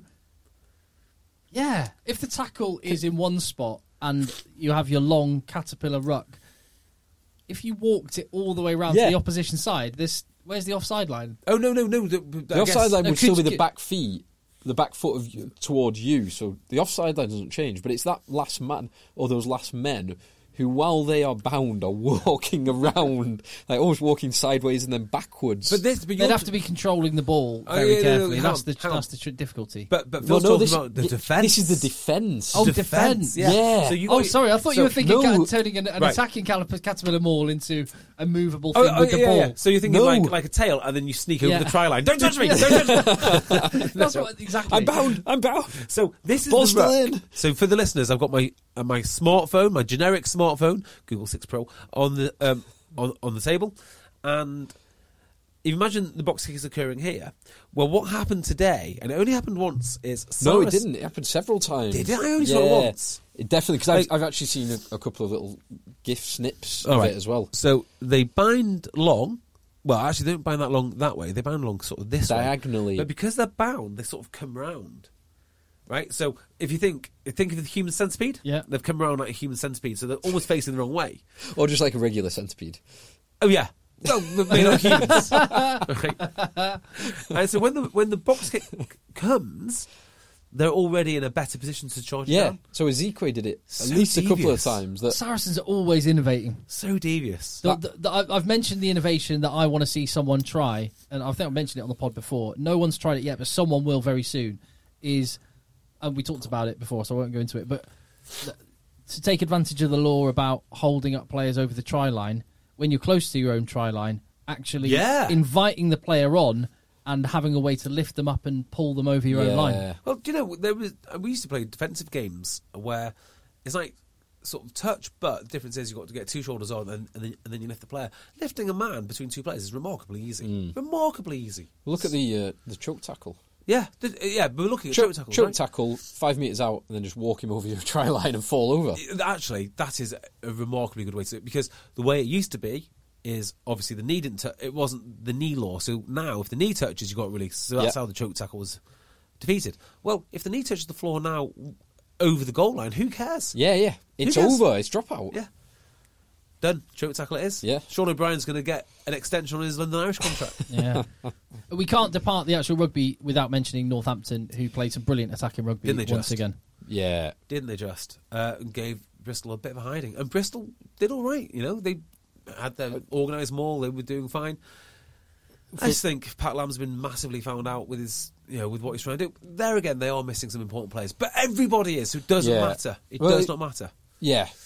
Missing players on individual games can cause issues. Missing players over the season, everyone's in the same position. Yeah. Um, Um, and- they've got three wins actually, so they, they're not a million miles away. Same as Sale. Yeah. Um, Bristol, the disappointing, I didn't see the full game, but the thing that would be disappointing for them is that Northampton's scrum took them a- apart at It times. really did. Manny, uh, Manny Iyogun had a great scrimmage at, at one point. Yeah, and now obviously they're missing uh, Afoa and Sinclair. Um, there's a lot of money there. There's a lot of money there, and a lot of experience, and a lot of talent. But f- this this was an issue that caused Bristol problems earlier in the season, uh, and if they don't find a way to rectify it, then that's going to be a continual problem unless they've got those two boys. And Afoa's what, 58 years old now. Uh, he's, least, he's only got one or two more seasons. I think he's the same age as me. He might be old. I think he's 30, I think he's 37. I'm still tearing it up. I so don't see why just love. I You lo- uh, for so many reasons and in so many ways. I I just love Courtney Lawes, and I love 38 he is. I love 38 that. last month. I love that Courtney Lawes is becoming undeniable um, as someone to love. Even the, even the people that hate him have to love him. I I love how he has um, evolved his game over the last few years, actually the last couple of years, and uh, he still hits incredibly hard. Why he's still we- a dominator in the line out. He's still an absolute force of What- nature, but he's he's soft hands. He's Why don't we start up a segment every week called Courtney Love? Where we just give our love to Courtney. Oh, I can like we, can we do it as a separate podcast?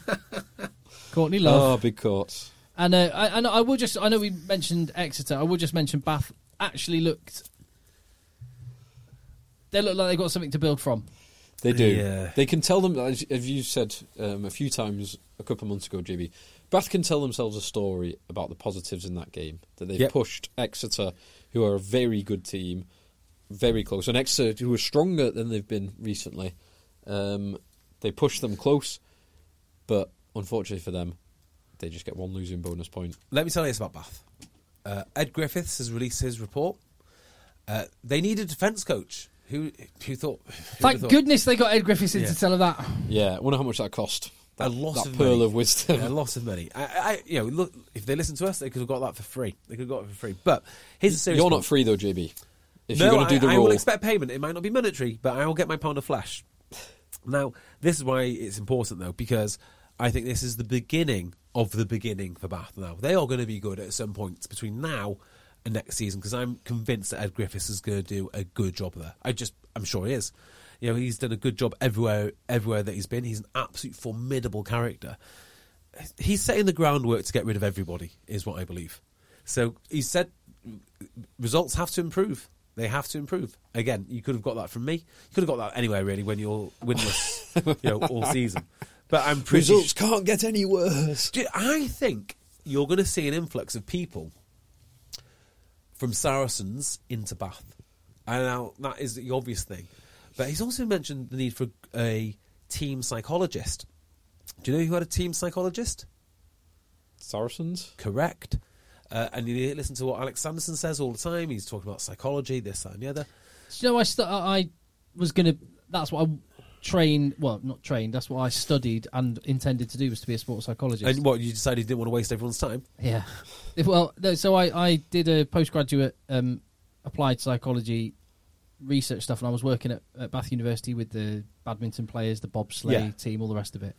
Uh, and the reason I didn't is because it, all, the the only jobs there were, you could you basically had to be a lecturer doing uh, research, and there was no hands-on actual. There, there weren't enough actual doing the sports psychology stuff. Now that now there is. But, you, um, you, you did think on kayak, you did think on kayaking.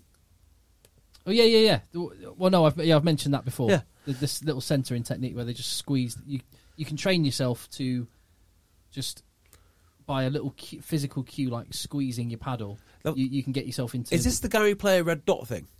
Switch off, switch on, look at the red dot, Yeah, basically. yeah, basically. Which Yeah. is why you can, uh, you know, high five and have a No, good but time. it's, it's just cool to hear that there are now plenty of jobs to Well- the point that they're going. well, not for you, it's Get not. one in, not for me. Well, no, but I've done, Missed it, missed I've it. done all right. Yeah, All yeah, yeah, fine. yeah.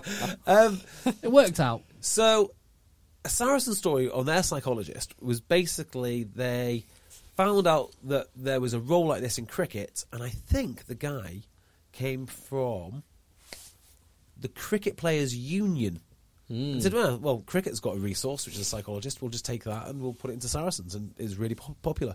And they'd be doing things like organising debate clubs. I think what's the debate subject that Saracens did? Something like, something like is religion real or something bizarre. And I, I think that is like mi- I think it's mixed between this guy who's uh, the guys. I think the guy's called David Jones and Alex Sanderson, and that's what they would do. They, they would do weird little things, things like that. And then also they'll go occasionally. Let's get on the beers. Jump Yeah. out of a plane and get on the beers.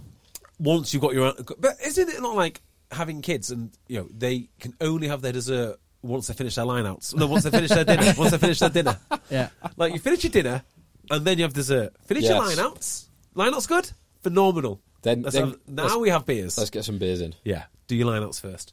But so yeah, I already I think Bath have already got the ex Saracens communication guy from when they all w- went down. Now they've got Ed Griffiths. Don't be surprised if you see a few more of the backroom staff go, go, go over to Bath. Cool. Mm. Little, Good. little tidbit for you. Uh, and uh, other things going on in the world of rugby. Australia are the how what was it be described as the preferred Yes. candidate for the next for the 2027 World So Cup. they've moved to. I think. I think it is. They've moved to preferred bidder stage. Christ, how So- is- when, when's this for? 2027. How many jobs will we need to have by then to get in? will we even be able to go? Yeah. Whole world will be shut down again. 64 jobs to go Well, to the next yeah, World Cup. Can't wa- wait. I mean, yeah, the way Australia is right now, well, Jesus. Yeah. So- yeah, I'm not sure we want to go. no, thank moment. you. No But- thanks. But the more interesting thing. Hopefully, it'll be better by then. Obviously. Anyway, Yes. Yes. Yeah, it can't be much worse. Jeez, can't be much worse. Um, so 2023 France, 2027 Australia as preferred bidder. So I think they're in like a one-on-one position. But the announcement um, from World Rugby also said that they are taking a bid from uh, Rugby America very seriously for 2031. I don't have previously- that long. previously- I, mean, I do have that long, but I, I know. There's, there's a I, lot of I Fridays don't want between to now wait and then. that long. Yeah. Uh, I'm disappointed Argentina. Uh, they do obviously didn't throw their hat in the ring, but I'm disappointed Argentina as a huge rugby nation, or Italy for that matter, as a huge rugby Yeah, nation. and Italy, Italy do have Loads the- of the stadiums. yeah, loads of stadiums. They've got loads of football stadiums. They've got lots of infrastructure. They've got enough hotels to ho- host an influx of half a million people. But fine, we can take it to Australia again, I guess. Yeah, Fine, whatever. Doesn't inspire me. Don't really care much for it. yeah. Hey, do you want to It hear? just ma- it means also having you have to. There's nothing wrong with breakfast, but it means having to watch games with your breakfast rather than watching games. I do quite with like beers. that though. I, I love Well, it. we have a few, few bre- breakfast beers. Yeah, because t- I said, well, it's actually I disagree with you here because one, my favourite meal of the day is breakfast. Actually, no, my second favourite meal of the day is breakfast. My first favourite meal of the day is all day brunch. So that works very well for So watching when rugby in there's the a, morning. when there's an evening kickoff in the UK, no, but this is it. The games will be through the night.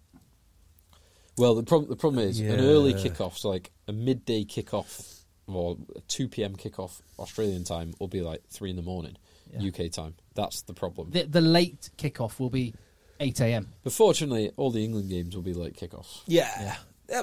I'll All the, all the important ones because of the, the biggest market. Yeah, I, I d- yeah, I'll live with it. It- It'll be all right. Just about, just about all right. I think. I remember Wales playing at like five in the morning. Something ridiculous, absolutely ridiculous. Yeah, that that is a good point. we, we have seen it before in 2003 and 2011, and then uh, t- 67% of the Lions tours. Well, yeah, exactly, which is kind of my point about why I'm disappointed it's not being going elsewhere. But fine, Yeah, fine, yeah. fine, fine. Yeah. Spain, Spain or Italy would be Hey, great. let me tell you a story. Um, Spain um, and Italy. As, a, and as a combined bid, why not? let me tell you a story about um, my conversation with Premiership Rugby this week. Yes, before you do that, I was just going to say um, the the other thing to mention is, and this follows on from a pretty scathing second podcast last week. Oh, Um, yes. and one of the the things which we pointed out about Rassie Erasmus and the South African Rugby Union was not just what Rassie did in the first place, but the lack of contrition and the fact they were going to appeal when they were clearly banged. Well, Rassie was banged to rights and had no leg to stand on. Fortunately, census prevailed, and Rassie and the South African Rugby Union have withdrawn their appeal notices. Rassie has also apologised. So finally, some sense has been restored Yeah, I, to an ugly situation. I am against the apology. Unsurprisingly, I am against the apology. I think everything else in the process has been absolutely fine. It's all checked out. I think it's good. I think they're right to stand down. That's fine. Why do you need to make him apologise? I don't get that bit. I don't get. I don't like the little. I don't like the bit about. You know, you must bend the knee. You must. That agree this. infantilizing a grown man a little bit. Yeah, just he. he If he what- if he wants to do that, that's fine. yeah, if he really means it, please apologise. You know, I think uh, you know, it's a good thing to do. But but that's for him to do. yes, It's not for him to be told to do. and the fact that they've written it down somewhere, just, Yeah. they should just leave it. And if he wants to, he can. I quite like it, bec- but only because, and Rassie, f- uh, I don't think I've read the full apology, but I don't think he did this. I quite like forcing him to do it because then he can have the most like sarcastic, insincere, Yeah. written, worded Was apology. it twenty-seven words? Three cheers for World Rugby. Uh, Yeah, uh, World Rugby. Exactly, I exactly. am Brendan sorry. Style. Move on. Now, on on this, I don't know if the, either of you caught the Morgan Sports Law um, Oh no! briefing the other day. But can I just say about Morgan Sports Law? That is Ben Ben Cisneros. Cisneros. Sister He did a really awesome um, Seminar. seminar this week. Which I did. You go to it? No, I I did. Steve Diamond. Steve Diamond. Yeah, that's that's what I'm referring to. Oh right. Did, did did you go to it? Uh, I I was unavailable at 10 a.m. on a Wednesday morning, so I watched it um, recorded. Oh af- right. So I after that. dial, I dialed in live. Yeah. Oh yeah yeah. Um, Yeah, it's very interesting. Fill me in on the sort of uh, br- briefly the highlights. So, um, Ben Cisneros, Rugby in the Law, at Rugby the Law on Twitter, very good, um, very knowledgeable uh, trainee lawyer. There was Steve Flynn, who is a lawyer, um, works in sports. There's then Matthew O'Grady, who is a former referee and barrister, alongside Chris Jones of Yep. the BBC, and Steve Diamond discussing the finer points of the Rassie Erasmus case. It was really interesting, really good conversation. Some of the stuff that Diamond said was was really intriguing yeah, I thought so as well. around. So I was very interested in both the fact that Diamond came down hard on Rassie.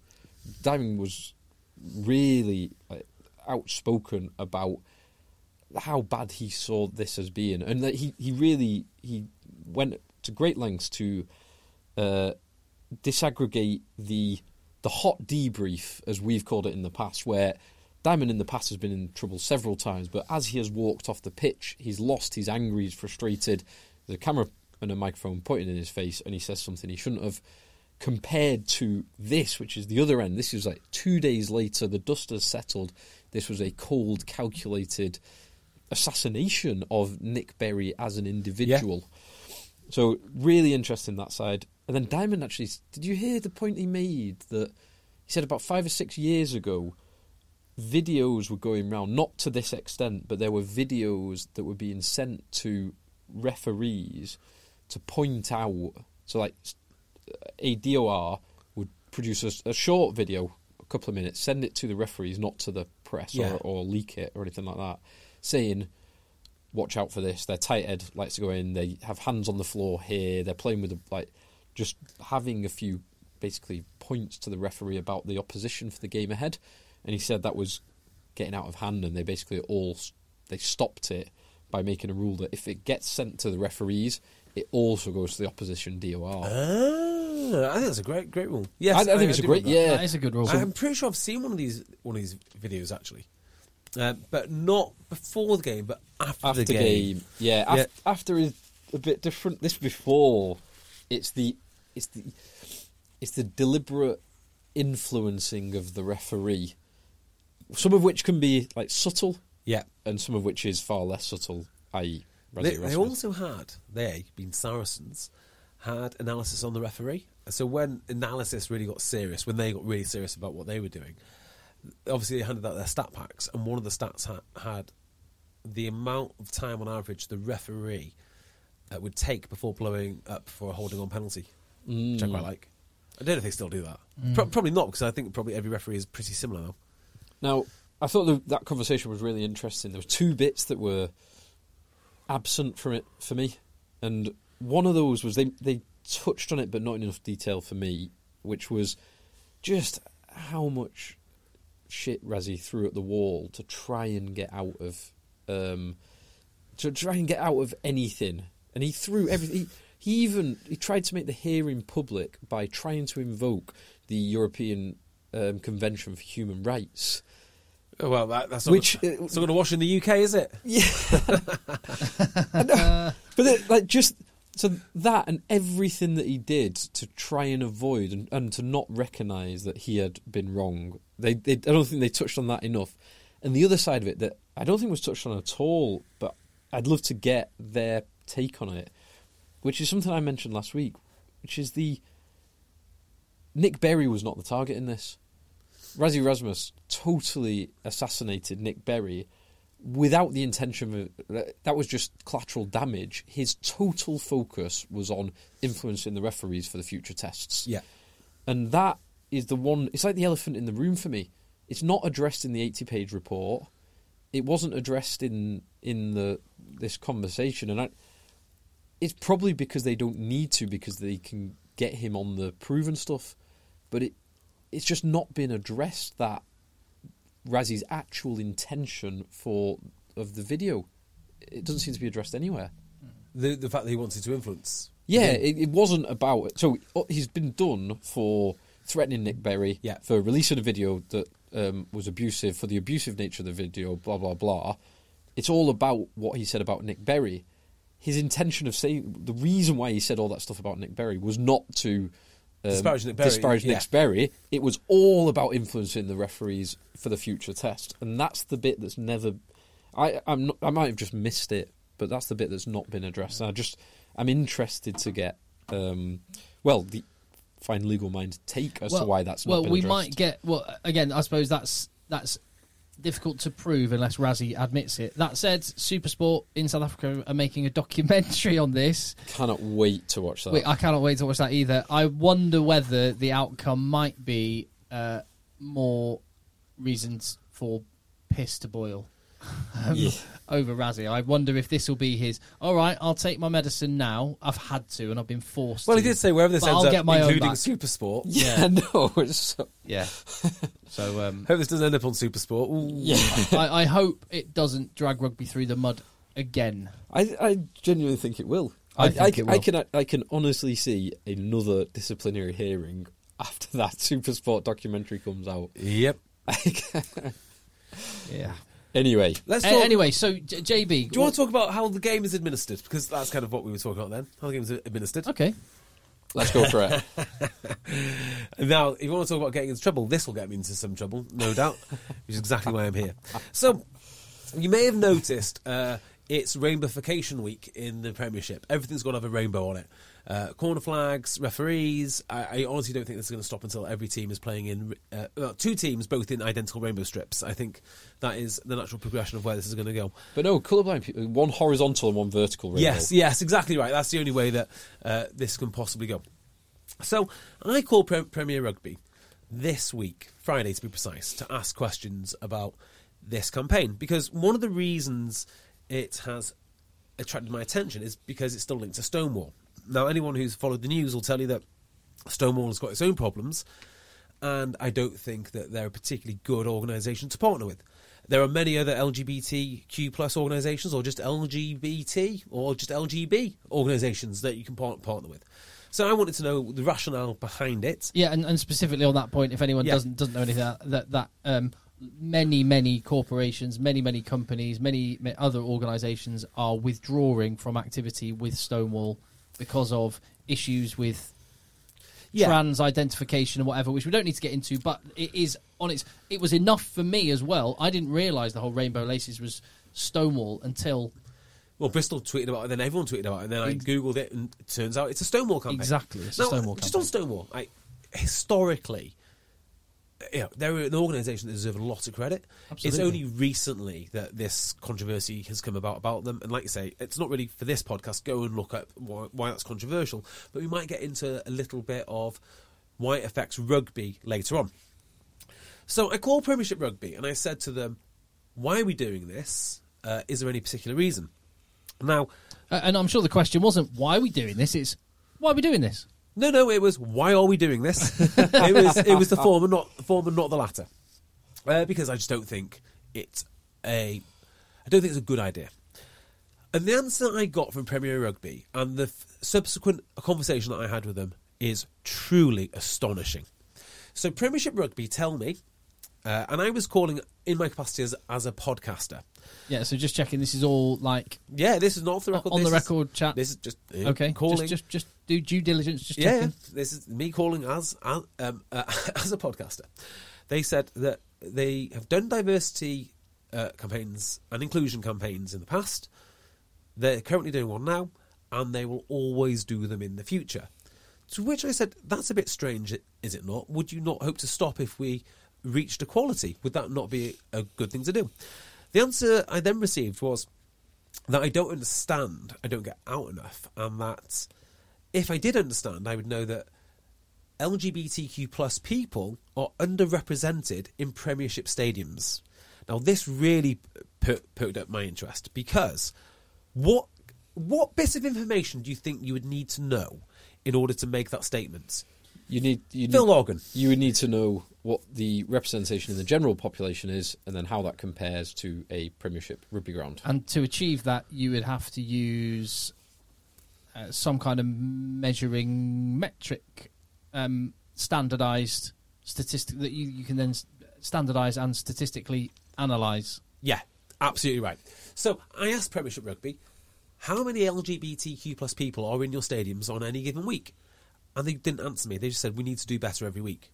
I said, do you have the number? Are you sure? I said, yep, we are sure that they are underrepresented. So what is the number? Do you have a percentage? Do you have gross numbers? And this is just in stadiums, or is this across the game Stadiums. It players? was- no, it was specifically Okay. spectators in stadiums. This is mm-hmm. exactly what was said.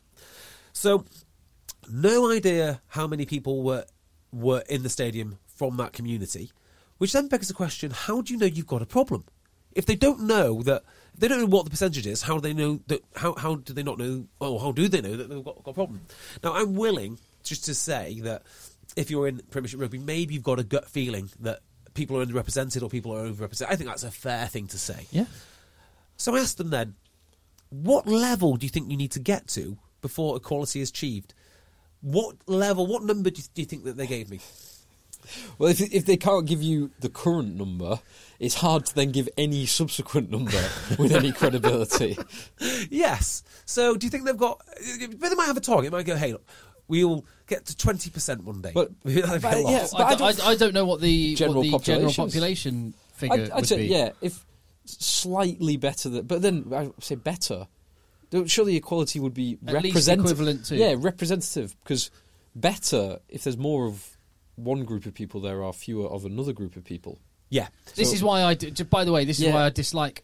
I think it's such reductive thinking to Yes. see everybody as groups. Absolutely. In this way. hundred So percent. the answer is yeah. for Premiership Rugby. The actual answer is this blows my mind. There is no upper limit. So now I'm really interested. No upper limit. Does that mean 100 percent? Well, uh, yeah, Well, I guess it does. hundred percent of people in the stadium, and then t- a thousand percent of people queuing up outside who are begging to get into the Yeah. stadium. So, and by the way, we don't know it's not 100%. It might be. We, we have no idea. So they don't know the problem that they're, that they're willing to cast aspersions on the Premiership, saying that we're underrepresenting people, presumably because of some form of horrible discrimination. But they don't know they've got a problem. And furthermore, they can't actually tell me when the problem will be solved. Other than, and this is actually their measure, there is no upper limit. So there's no upper, there's no upper limit. So I pushed a bit harder. Went okay. So it's not 100, percent is it? Because no, that's that, that's that's ridiculous. Is it 50? Yeah, I think we'd be quite happy at 50 percent LGBTQ plus in the stadiums. So I would then I then follow that with: is this not a case then that you'd be discriminating against other people? Other people would be underrepresented. You know, um, you know, oh, from all sorts of backgrounds. That and this again is an actual quote. That doesn't matter because they are not discriminated against minorities. So if you're if- not from a discriminated mi- minority, you are categorically on the record less important to Premiership rugby than if you are. Well, well, also, again, the reductive thinking here one is to see everybody in terms of an identity group, and secondly, it's to see any disparity in numbers as a consequence of discrimination. Exactly. What if nobody from the LGBTQ population wants to come? What are we going to do? Just force them there? I mean, it, and that's exactly it. People want to do what do what they want to do. And, and if you start slicing up into, well, yeah, and this is the issue I have. If you start slicing everybody into an identity group, well, how many different identity groups do you fit into? Am I, am I, um, Oh, that, Yeah, that, that, that person. Am, am I? Do I count as gay, or because I'm Muslim, do I count as Muslim, or am I also, uh, however you want to slice, working class, middle class? Like you can you can infinitely slice people up into these groups. I, I I'm all for making the sport welcoming to everybody, Hmm. but there's got to be bigger picture ways we do that rather than that, well, rather than this, I mean, this is completely back, backwards thinking. So uh, then I asked them uh, two further questions, which was, have you ever measured LGBTQ plus people in your stadiums historically? And if so, how do you do it? And they told me that that was the single most stupid question that they'd heard. And even if they could do it, they wouldn't do it. So they've got a problem, which they don't know if they have. They have a solution, which they don't know. Well, they, they don't know what the solution looks like.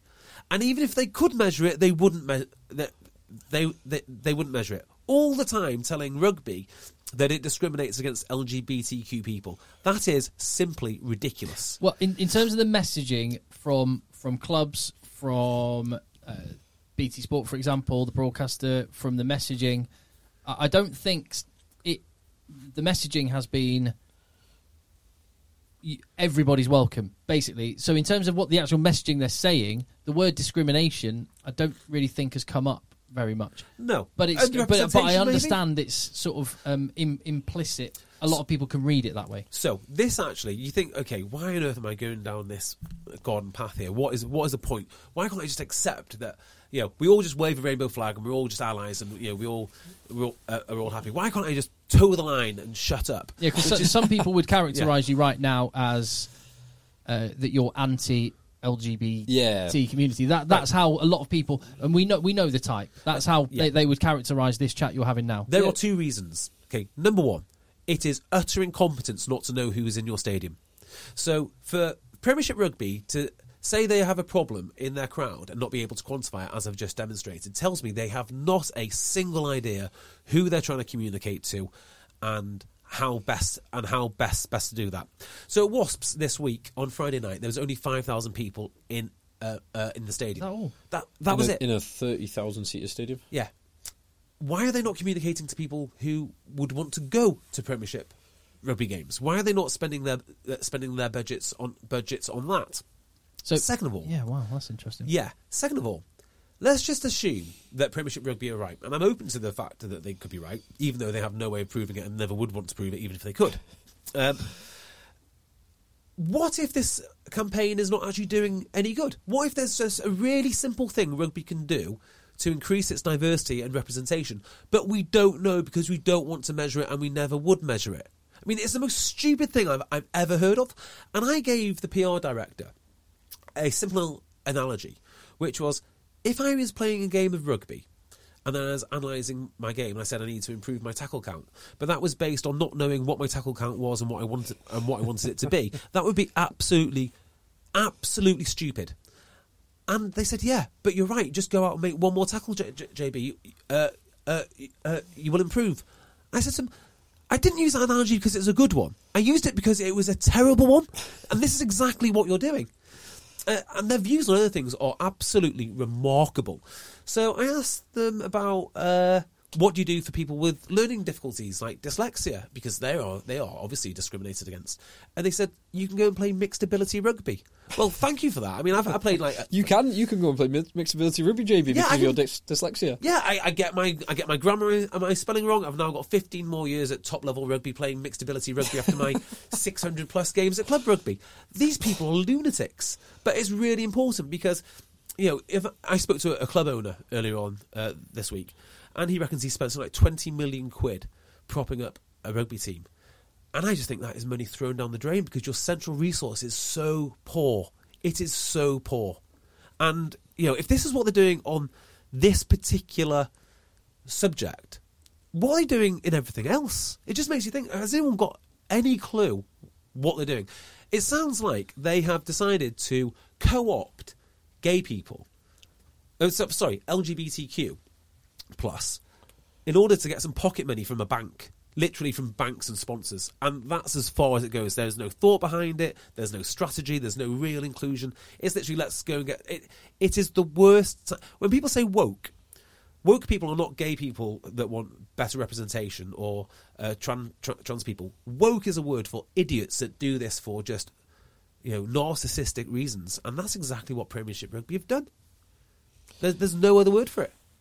So you're not going to be wearing your rainbow laces to uh, Talk H next week? If I thought it made a difference, I would, Mm. but it doesn't, so I won't. Uh, now there is one finer point on this, and I said it at the start. The partnership with Stonewall is actually quite controversial because I was, I was, I was just going to make that point. As in, if the objective, and I've got no, I'm, I want everybody that can enjoy rugby as a spectator, as a player, taking their kids along. I want everybody to do that, Yep. and that's my objective. I want everybody to do it, and the numbers are such and are dwindling that I don't, I don't care where that comes from overall, but I do want I do see where the growth areas are, and the growth areas, as I see it, are in working class Yeah. communities. Yeah. Um, well, say Muslim, Asian, um, Indian subcontinent. I, I don't know how to describe the growth, Uh, but you, you understand. The growth areas are everyone that wants to, wants to play rugby. Yeah. right. Everyone yeah, wants yeah. to play The, the- rugby. the growth, That's area, where the growth go from. areas, first and foremost, are people who might be interested in rugby. But but secondly, there are huge groups of people who I could I would strategically try and open the game up to who have never even considered getting involved in the game or watching a match. And there's there's loads of them. The point I was going to make was this this is the reason why the rainbow laces thing just I have a little question mark next to it is because I, I I've chatted to I've chatted to several uh, gay friends about this and they really really do not like Stonewall. They think it is it, it is inflammatory to a lot of gay people. Well, oh yeah, women's rugby. Anecdotally, I don't have the stats, which makes me just as bad as uh, Premiership rugby. But I would suggest there's quite a lot of lesbians playing women's rugby. I, I think that's a fair, fair thing to say. Who gets the raw deal from this from most of Sto- Stonewall ca- campaigning at the moment? Lesbians. So Premiership Rugby have decided to throw their lot in, effectively getting involved in this like, almost like a civil war within that community. And maybe they should just make it open to whoever wants to go without having to, you know, sign with one organisation or or another. And that would be my point. That's the point that, that, that I made to, made, made to Premiership Rugby. And again, the most astounding response, which was, JB, we need to do something. I said, no, you don't. You'd be better off doing nothing and making rugby really attractive. Goes, well, that, that'll, be the, that, that'll be the quote then, JB. We'll just do nothing. This is the level uh, of administration that rugby has to overcome. It's just not good enough. It's not good enough. So, um, yeah, a- a pretty. Uh, you know, uh, why are people wasting money on this sport when the people in charge of the sport and promoting the sport are doing such a ter- terrible job? I'm I'm, sli- I'm, I'm slightly reticent to say it, but I am just going to point out um, something which is, uh, and I, I'm up for anything which gets more people coming to games, makes more people interested in the game, makes more more people love the game. I, I'm I'm up for it. I'm up for tr- I'm up for it, and I think the intentions for most people are good. It's just clearly not thought through, and they're not measuring your audience, so you can't understand your audience. I, I'm I'm I think massively it's surprised. completely cynical. I think it's totally cynical, and it's there for one thing and one thing only. That's to raise revenue from from corporate sponsors, Right. which is dwindling anyway. which would lead on to my next point, which is next weekend is the Dubai Sevens. Uh, no, well, it was this weekend. Oh, it was this Oh, was weekend. It, It was Oh, this or maybe weekend. last weekend. Wonderful. The, Bu- Yes. the Dubai Sevens was this weekend, so it's, uh, Yeah. where rugby has a long-standing relationship with having a big, very lucrative sevens tournament in Dubai, which lo- which is well attended, and the the rugby Seven circus arrives there. Lots of corporate sponsors are on board in a country where it's illegal to be gay, Yeah, uh, I completely agree. and where I- people are killed for Yeah. it. I- I also think uh, Premiership Rugby have not been honest with me because they say no money has, uh, has changed hands between Stonewall and Premiership Rugby. But I can't imagine being a partner is free. Just knowing what I know about how Oh, I- they, I, don't work. know, mate. I- Because because it, a lot of a lot of it is optics and how it looks and what um and or how and people think it looks. how people think it looks and fit exactly what you said. It's better to this the sense that it's better to do something Now, rather than nothing. Premiership Rugby would say in their defence that something like eighty-four percent of LGBTQ plus people do not feel welcome at sporting events or s- or or, uh, or sporting grounds. I do not dispute that number. Uh, I'd like to know more about it, but I, I'm going to take it at face value. Now, sporting events. Why don't we have? Why doesn't Premiership Rugby have the numbers for rugby? because that would be a far better measure than say lumping us in with football and cricket and everything else. And and I don't know what those MMA sports, MMA, yeah, I remember going to an MMA uh, thing with you in, in Bolton. I felt intimidated. Yes, there. I was with you and uh, Ali Ellis. Yes, literally everybody in there, LGBTQ plus or not, was Anyone, intimidated. yeah. There was a hundred percent intimidation rate there. It was very exciting because of it. Well, the other the other element is if there are if there are sports that have significantly better outcomes in that sense, then you there might be some something to learn. Yeah. Yes. And do you know what? Yeah, yeah, yeah. Do you know what Premiership Rugby said? Uh, specifically about my measuring thing. How would you do it? How would you do it? They, I don't get the six-figure salary, by the way, for promoting Premiership Rugby, despite all that I do down here on the podcast to do exactly that, and probably with far more effect than they do. But they said, how do you do it? And just off the top of my head, I was like, well, don't Quins have an LGBTQ plus fan club? Well, surely you should go and talk to them first. They would have far better ideas than just you trying to get corporate money. That that, that would be a far better. Uh, the thing which gets me the most, all the clubs have got community projects. They've got ac- academies. They're trying to increase the people through the gate. Uh, and when you go into the community, that message is the polar opposite to what Premiership Rugby have, which is you don't matter to us. And I know I know that for a fact because when I asked them, "Hey, wouldn't you be underrepresenting other communities?" Well, they literally said they don't matter. They're not oppressed. I mean, it is a it is a maddening point of view which they're operating with there. I don't know if they're sincere. I don't know if they're reading off a script. I don't know what they what they were thinking. But just to say that just enrages me. You don't matter because you are not a minority. And the fact is, everybody matters. If, if you like watching rugby, you matter, and that should be the message from from from from, from, Premiership Rugby. Not that some people matter matter more than others, or indeed that if you're dyslexic, go and play mixed ability rugby, or with speech impediment, mixed ability rugby. Mm. Well, you got two. two I uh, know. I, I, Twenty years at the top.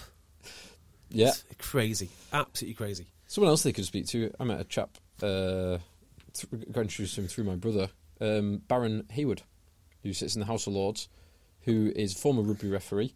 Yeah, I know. Uh, and he uh, was telling me when I was chatting to him, he's um, got historic involvement in King's Cross Steelers. Oh, has he? So links to rugby, links to the House of Lords, links to the Kiss- King's Cross Steelers. I'm sure he would be a very interesting person to have a conversation with about this exact topic. Uh, do you know what? So, uh, you know, we've got so many good role models in um, in rugby who Premiership Rugby could have could have spoken to, but they took a campaign off um, off the shelf because it was commercially expedient. The guy um, that you've just mentioned there, the the, uh, uh, the Quins L, um, LGBT group, uh, Nick Heath. Nick Heath. Nick is- uh, yep. there, are so many good people to, to talk to, and yet they decided not to do it.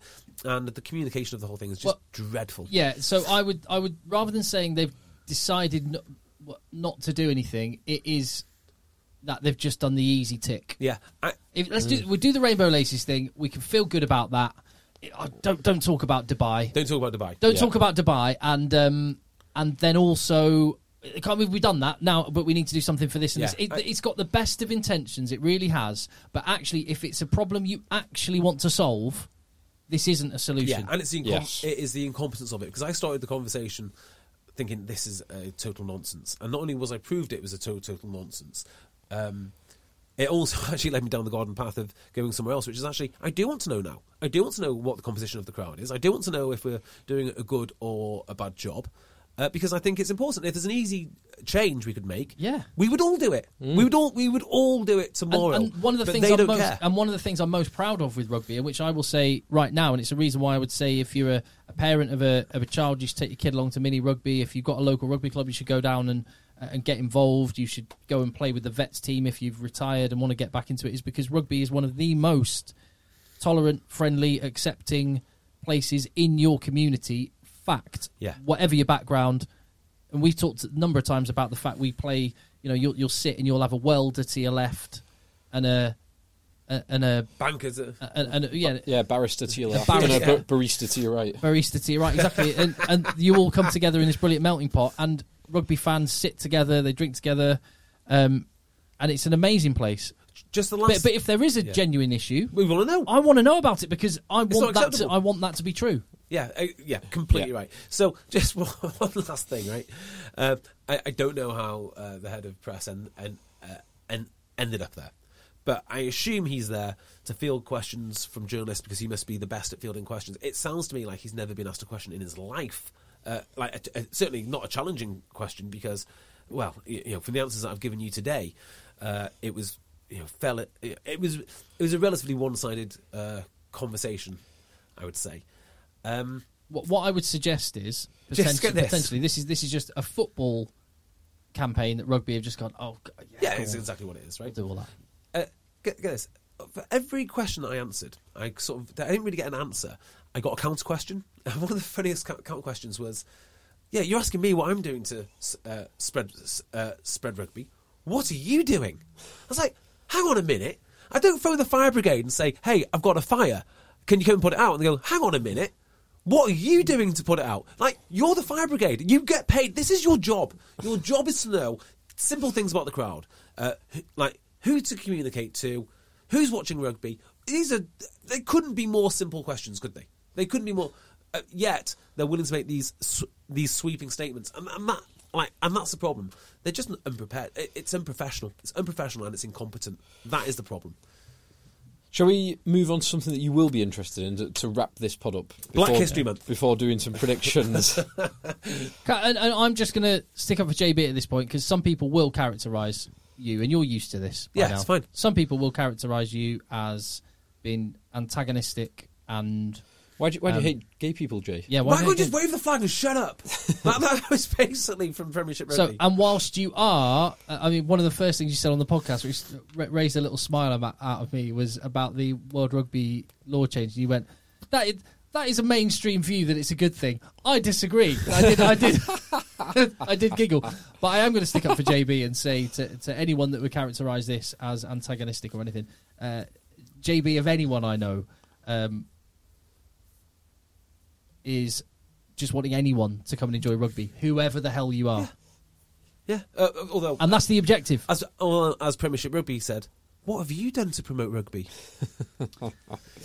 Ten years into this, Um, Uh, ne- nearly 10 years, uh, every single Monday morning. incredible, incredible. They don't even know who's talking about them. That's that's how rubbish they are at, at their communication strategy. the top four played each other in the championship.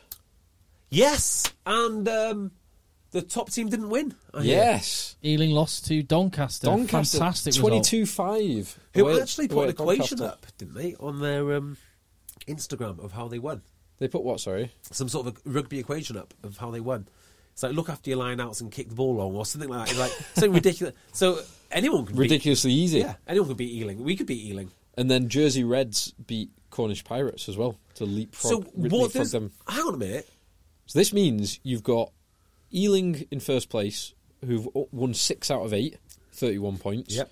Jersey Reds in second place, who've won five out of eight, but have drawn one against Uh-huh. Ampthill on 29 points, so two points behind.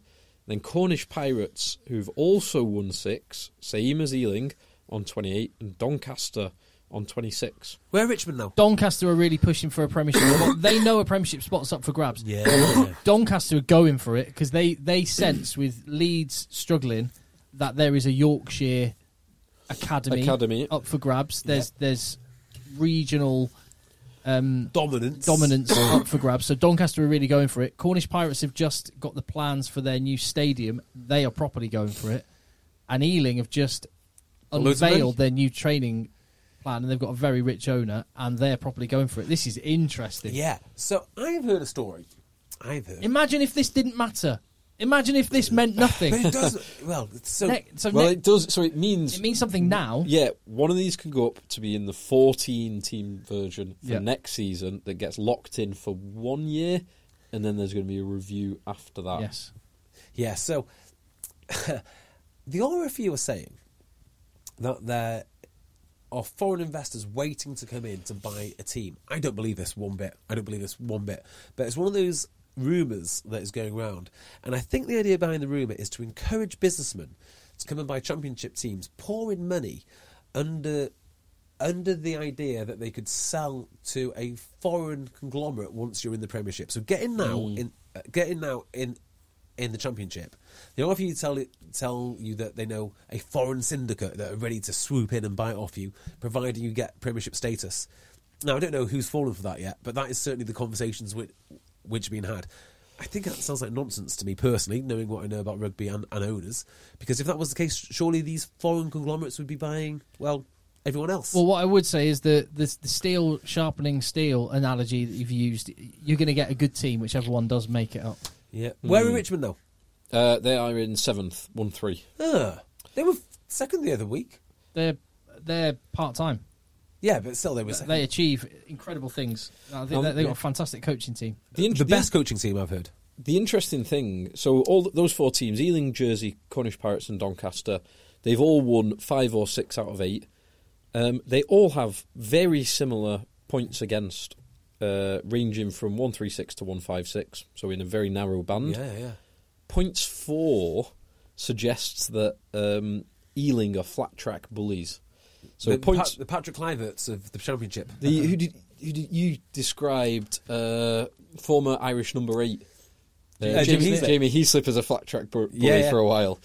Um, so Doncaster points for 207, Cornish Pirates points for 201, Jersey Reds points for 230, Ealing Train Trailfinders points for 408. Wow. So Ealing are hammering a few teams, and then, well, in these closer games, they're struggling.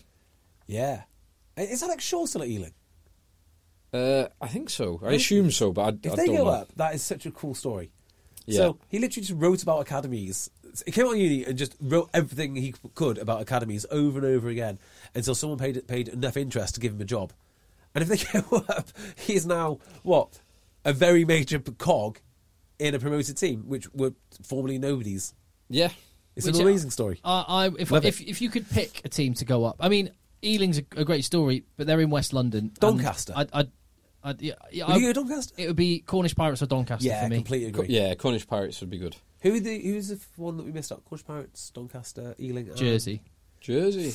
Jersey's an Do you know, interesting one. That is an interesting one. You could see them being a Well, bit. with their tax si- situation as well, they could. Ooh, that's a good point. How many people live in Jersey? Like, like, effectively, they've got a salary cap that's much higher than everyone else's yeah, that's a good point. in real terms. And they've also got, um, I imagine, an island full of very wealthy people. Yes. Mm. How many people live there? I'm going to say 100,000. You've pretty much bob on. 97,857 Big go. in in uh, 2011. So, Sale can't fill out a stadium yet, but they will do. And there's, what, 600,000 in the Greater Manchester area? Oh, Ma- Great No, no, Manchester. No, no, like sorry, two- inside, inside the ring road. Yeah, Inside the ring yeah. road, yeah. I was It's going to say, two Great, Greater million. Manchester's nearly three million. Yeah. Yeah. Yes, sorry. So I've got that completely wrong. Now, Jersey could potentially be the next Bath, which is a very wealthy area. They only need a small stadium, but the price of ticket, like no, not not Bath. Forget Bath. They could be like Monaco, uh, Monaco, Monaco Football Club. Yes. It's a small stadium, but the ticket prices are six times higher. Astronomical. Astronomical. But you only need six spectators, and they get to watch it with like champagne and whatnot. I'm into that. yeah. Yeah, I'm massively into that. And the seafood on there is excellent. Excellent. Mm. Uh, I, w- it- well, I'm going to push you to pick one, Phil, rather than us going. I, I went Doncaster or Cornish Pirates. If I had to pick one, Mm. For the good of the game, Doncaster. For the good of um, my travel schedule, Jersey. I'm going to pick. Corn- of- Cornish Pirates would be cool. Yeah. I think that I think there's good stories behind all all four of them. Because Ealing, it, obviously, it doesn't have the it, it, geographically close to other clubs, but it's still a pretty cool story. The investment Oh, it and is. The, the targeted ambition. I'm Yeah. going to go Cornish Pirates. If I had to pick one to go up, I'm backing Cornish. I, I'm supporting Cornish Pirates for the remainder of this championship season in, in that in that title push because it is such a rugby hotbed. And I, I've I've used the example before, but I remember um, going down to watch. Uh, a county cup game at Newbury when Berkshire, the senior Berkshire team, I was a kid, I was like a mini, and um, they played Cornwall, and Cornwall brought up about 10 busloads of fans. I've never seen Newbury Rugby Club as full and as many people having as good a time as when Cornwall came to play. No, that's good. That's a good hmm. point. That's a good point. I, I'm just torn between my love of Northern rugby and putting it in Jersey because I, they do sort of deserve it. They've built a hell of a thing down, down in Jersey. They're well, so well supported, and I, I just, you know, I feel like if Doncaster do it, it's not gonna. Do you know? what? I feel it's going to be like the second coming of Leeds. uh, or, the, or the third coming of Rotherham. Rotherham. Yeah, that's how I feel it's going to go. I don't Yeah. know. Yorkshire just aren't There's- going to get on board with Premiership rugby. There's a lot of competition from other sports, rugby league and football. I in just that part of how the are they world. going to? feel? Are they going to have enough money to spend on their salary cap? I mean, that's what I, yeah, that's what I need to know. I, I believe Jersey will. I believe Jersey will spend right to the limit, but will Doncaster? But Mm. there again, Doncaster's more sustainable ultimately if they can, because you've got all of the local talent, and there is loads around. there's there. in loads terms of of players, talent, there is. In terms of s- supporters, I think Leeds and Rotherham has shown you that it's not going to be enough for the Premiership. Uh, th- and there, there is a there is an issue. If I was sat in Premiership rugby, I'd be going right. Got a massive county that produces incredible number of England internationals. Rainbow Laces. How do we get Yorkshiremen and women to come and watch rugby? Uh, That is There you go. a great question. There's a project. Work on that. yeah, and they won't. They won't because you don't matter because you're not a not a minority. Players Literally- wearing flat caps. Literally the words. Yeah. Imagine like the whippets as as assistant referees running up and down the side. kind of like the Racing. That is offensive to Yorkshiremen, Tim. like the Racing of the North. I do the way that Racing completely embrace their Parisian spirit. Well, that's exactly what Don, Don, Doncaster, need, Doncaster need, need to do. All of that sort of stuff. All Get- of it. Get a. Doncaster cow pie. Yeah, when you go there. perfect. Perfect. Some, yeah, great, Doncaster. some great rugby clubs in Yorkshire, by the way. Yeah. There is. There is. Um, yeah. Uh, talking of great rugby clubs in Yorkshire, I think Huddersfield. Did I say Huddersfield beat Harrogate at the start of the show? No, but you said No. Blackburn beat York. Blackburn beat, beat York. Uh, I don't know how Albion went on. Do you want to find They out? won. Did they against? They won. Uh, I, d- I don't know who against, but I know they won. uh, Broughton Park beat Altrincham Kersal. Sedgley had a very good win. I think. Yeah, big win Bounce for back. Sedgley. Oh, Chester. Yes. They gave Chester an absolute beating. I Stand- talking to one of their standard. players uh, this uh, this weekend. Yeah, said very very good on front football and some monstrous forwards. Very well organised. Where have they got the forwards from? Why why don't you know this? There's a few old boys uh, still playing, but I don't know, just harvesting the Northwest other clubs' talent. Classic Sedgley. Classic Sedgley. Uh, is the big South African still playing? No, Krause. What's he now? Forty six. Well, it depends which one you mean. Krause. Krause. There's been a few big South Africans over the years. Hmm. Fer- Ferree. Uh, oh yeah, Tim Hen- Ferree. Hen- I played it. Uh, uh, Laurie Free. No, No, Tim it? Tim Ferree Tim was Ferree. Tim Ferree. Oh, yeah, that's right. Who, big South African was um, DOR. God, he was he was probably forty when I was still playing. Sedgley Truckers hung up his boots now.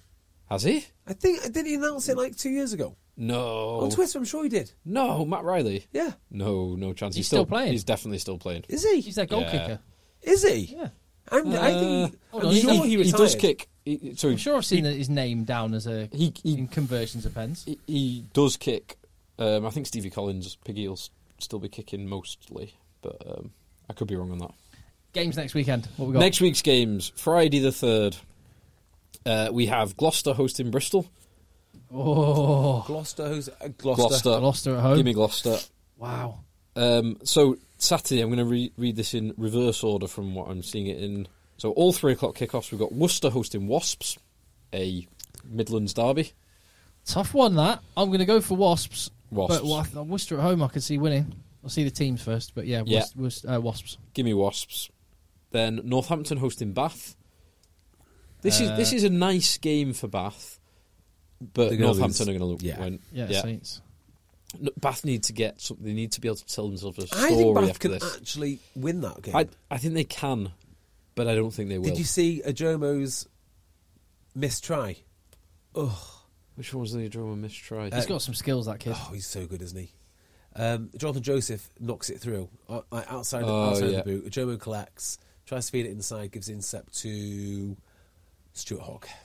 yes. Devastating. Yeah. Um, we then have London Irish versus Newcastle, which will be Irish, Irish at home. and then we have the much vaunted game that was billed as the cheats versus the racists. Exeter Chiefs host uh, Saracens. Give me the cheats. I'm going to say the cheats as well. Uh, I'm going to say the uh, Exeter at It's- home. It's at Sandy Park. I'm going to go for the not cheats. The not cheats.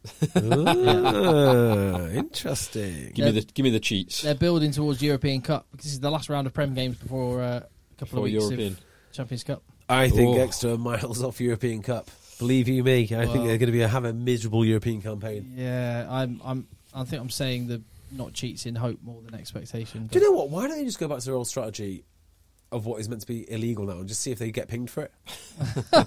Yeah, because like refs don't marshal feeding in the scrum. Yeah, yeah, like, yeah, it's illegal. There's a directive out there. Who cares? Yeah. We'll, we'll just do what we're going to do.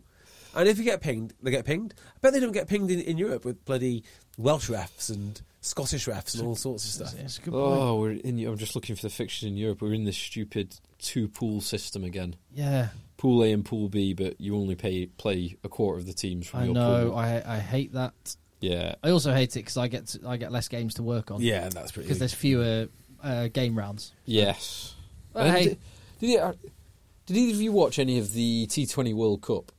No, none of it. No, So I watched a few of the games, and I do like watching a bit of, bit of cricket, particularly international.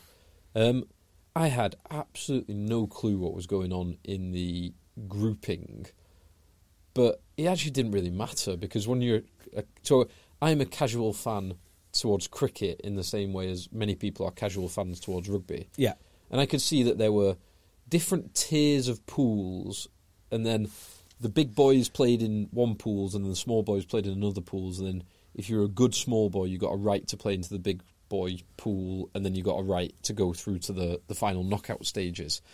But I didn't need to understand any of it because all I was doing was watching for like the action, the last five overs of the, the second innings, because that's the only bit of the whole, whole thing that counts. I've got to say, T20 is exciting. Those last exciting. so th- there's nothing quite like the conclusion of a five day test match when it's on a razor's edge. Yeah, But T20 gives you like the it gives you like 60 or 80% of that hit really easily. Yes. Like re- really frequently. So, I do you remember when Holland beat England? yes, That was, I'm sure, that was coincided with the. That was 12 years ago, wasn't it? Because that was when the Lions played South Africa last time round. I remember. I also remember when England. Oh, that that was a test match, though, wasn't it? When England lost to Zimbabwe, and it was the. So, so a, a guy called something like Eddo Brandes, and he was a pig farmer. And they they, they always find those stories, don't they? Oh, I think- England beaten by a pig farmer. Uh, It's, it's never completely genuine either. No. It's like, oh no, not the pig farmer. He worked on a pig farm prior to becoming a highly paid South African cricketer. you know, it's never it's never quite what it seems. Uh, I'm ju- Eng- England are due to tour the Netherlands in June 2022 to play three one day internationals. Wonderful stuff. Wow. Anyway, we are definitely Yeah. um, Anyway, that's that's getting off, that's the off pod. topic. We've taken some twists and turns, and um, No, there's one last game which will be interesting actually Oh, on yeah. Sunday. Leicester Tigers host Harlequins. Leicester Tigers. Mm. uh, Quins will have all their big guns back, though. They will get them ready for match ac- action in European Leicester Cup. Tigers. Not bet. I'm not. I'm not going to go against Leicester Tigers until they give me a really good reason to do so. At home, Leicester. After a week off as well. If it was at Quins, I'd say Quins. Yeah, sounds good to me. And that's There the we pod. go. First game that I don't know if they- they've played this fixture yet, but I predict the first game that Leicester Tigers will lose at Welford Road this year will be against London Irish, unless they've already played it. Mm. Contact Egg Chasers. I remember. Do you remember when uh, London Irish got their first win at Welford Road in I do. Yeah, years but- and years? And Seb Je- uh, Jebb Sinclair, we got we got him on the pod straight uh, the next day. Did and your he brother was, play that game? Yeah, uh, and he was absolutely steaming. I And was it was a house of London Irish players, and was he painted us a beautiful picture of just players that had had a massive bender the night so before. that okay. So that phone call, the house full of rugby players was him, and it was Mikey Mayhew. Mikey Mayhew, Mayhew. right? who goes by the Great Dane. So do you remember when we were put up for the podcast award in Leeds? Uh, do you remember Yeah. when we were up for best best sports podcast of the year alongside? Uh, I can't remember. Yeah, what but it It was. was, it was the, the whole of Five Live. Yeah, it? the yeah, whole of Five it's Li- five live and us. Yeah, Five Live with us, right? Unfortunately, Five Live had the foresight to broadcast straight after a terrorist attack, and we don't cry enough on our podcast, so we never we never won it. So the so, yeah, so it was it literally said egg chasers: Tim Cocker, Phil Phil Logg, and Jonathan, Jonathan Beardmore. That was it. And then it's like talk sport, crying, mental health on the sporting couch and crying, and then so the Lon- like something to the London bombing. Like we've got no chance here. Like we've never had a terrorist atrocity. That uh, It was nice to be nominated. There were thousands of uh, sports radio shows on podcast that, That were, had not, nothing to do that with were sport. not nominated, and Had- we were. It had nothing to do with sport. The, uh, the Our nomination did. That- we're the only ones that were, we were there because of the content of what we did. Everyone else was there. Well, the BBC were there due to the you know what terrorists did, and that, that's the only Well, reason they were. you see, we, we need to think more strategically in future because I have won uh, those radio awards, and I've been nominated many times for my radio shows. and, and what do you do? Do you just jump in the car and go to the, to the nearest crime scene? I mean, how's it like? How's it work? I was going to say there were a few powerful moments in our audio, the ones that uh, won awards and got us nominated. There were a Sure, he few, makes them up. there were a few powerful moments. If you next week's Oh, yeah, like- podcast, like- guys, next week's podcast is going to be unmissable. No, no, no, Uh, no. Seriously, right? So uh, when you, you submit your award, right, and you're submitting it to a panel, none of which know anything about sport. They're all media types, so like they have no idea if what we're saying is true. If we, you know, they have no idea. So we could conduct an interview with an actor, uh, uh, fundamentally about you know th- something went through in his you know in his childhood. We could get them to cry, and we could submit this. We could submit like a really strong, per- like human interest story, and they'd be all over it. Yeah. They'd be all over that. Yeah. But our listeners wouldn't be. Well, it doesn't need to be part of the podcast. It just needs to be in that clip that we submit to the judges, right? Well, if there's a podcast that we don't want you to listen to, but is necessary for an for a, a night out at an awards bash, we, Yeah. we'll let you know so you don't you know We which just one make to up a swerve. story. Yeah. But but don't swerve any of the podcasts. In fact, hit subscribe wherever you get yours. We're contacteggchasers at gmail.com. Love getting your emails. Please do keep them coming. He's at J Beardmore. Um, if you want the direct shortcut to the bigger. um, and uh, we're at we're at Rugby Podcast. Let the boys play. Now the boys play.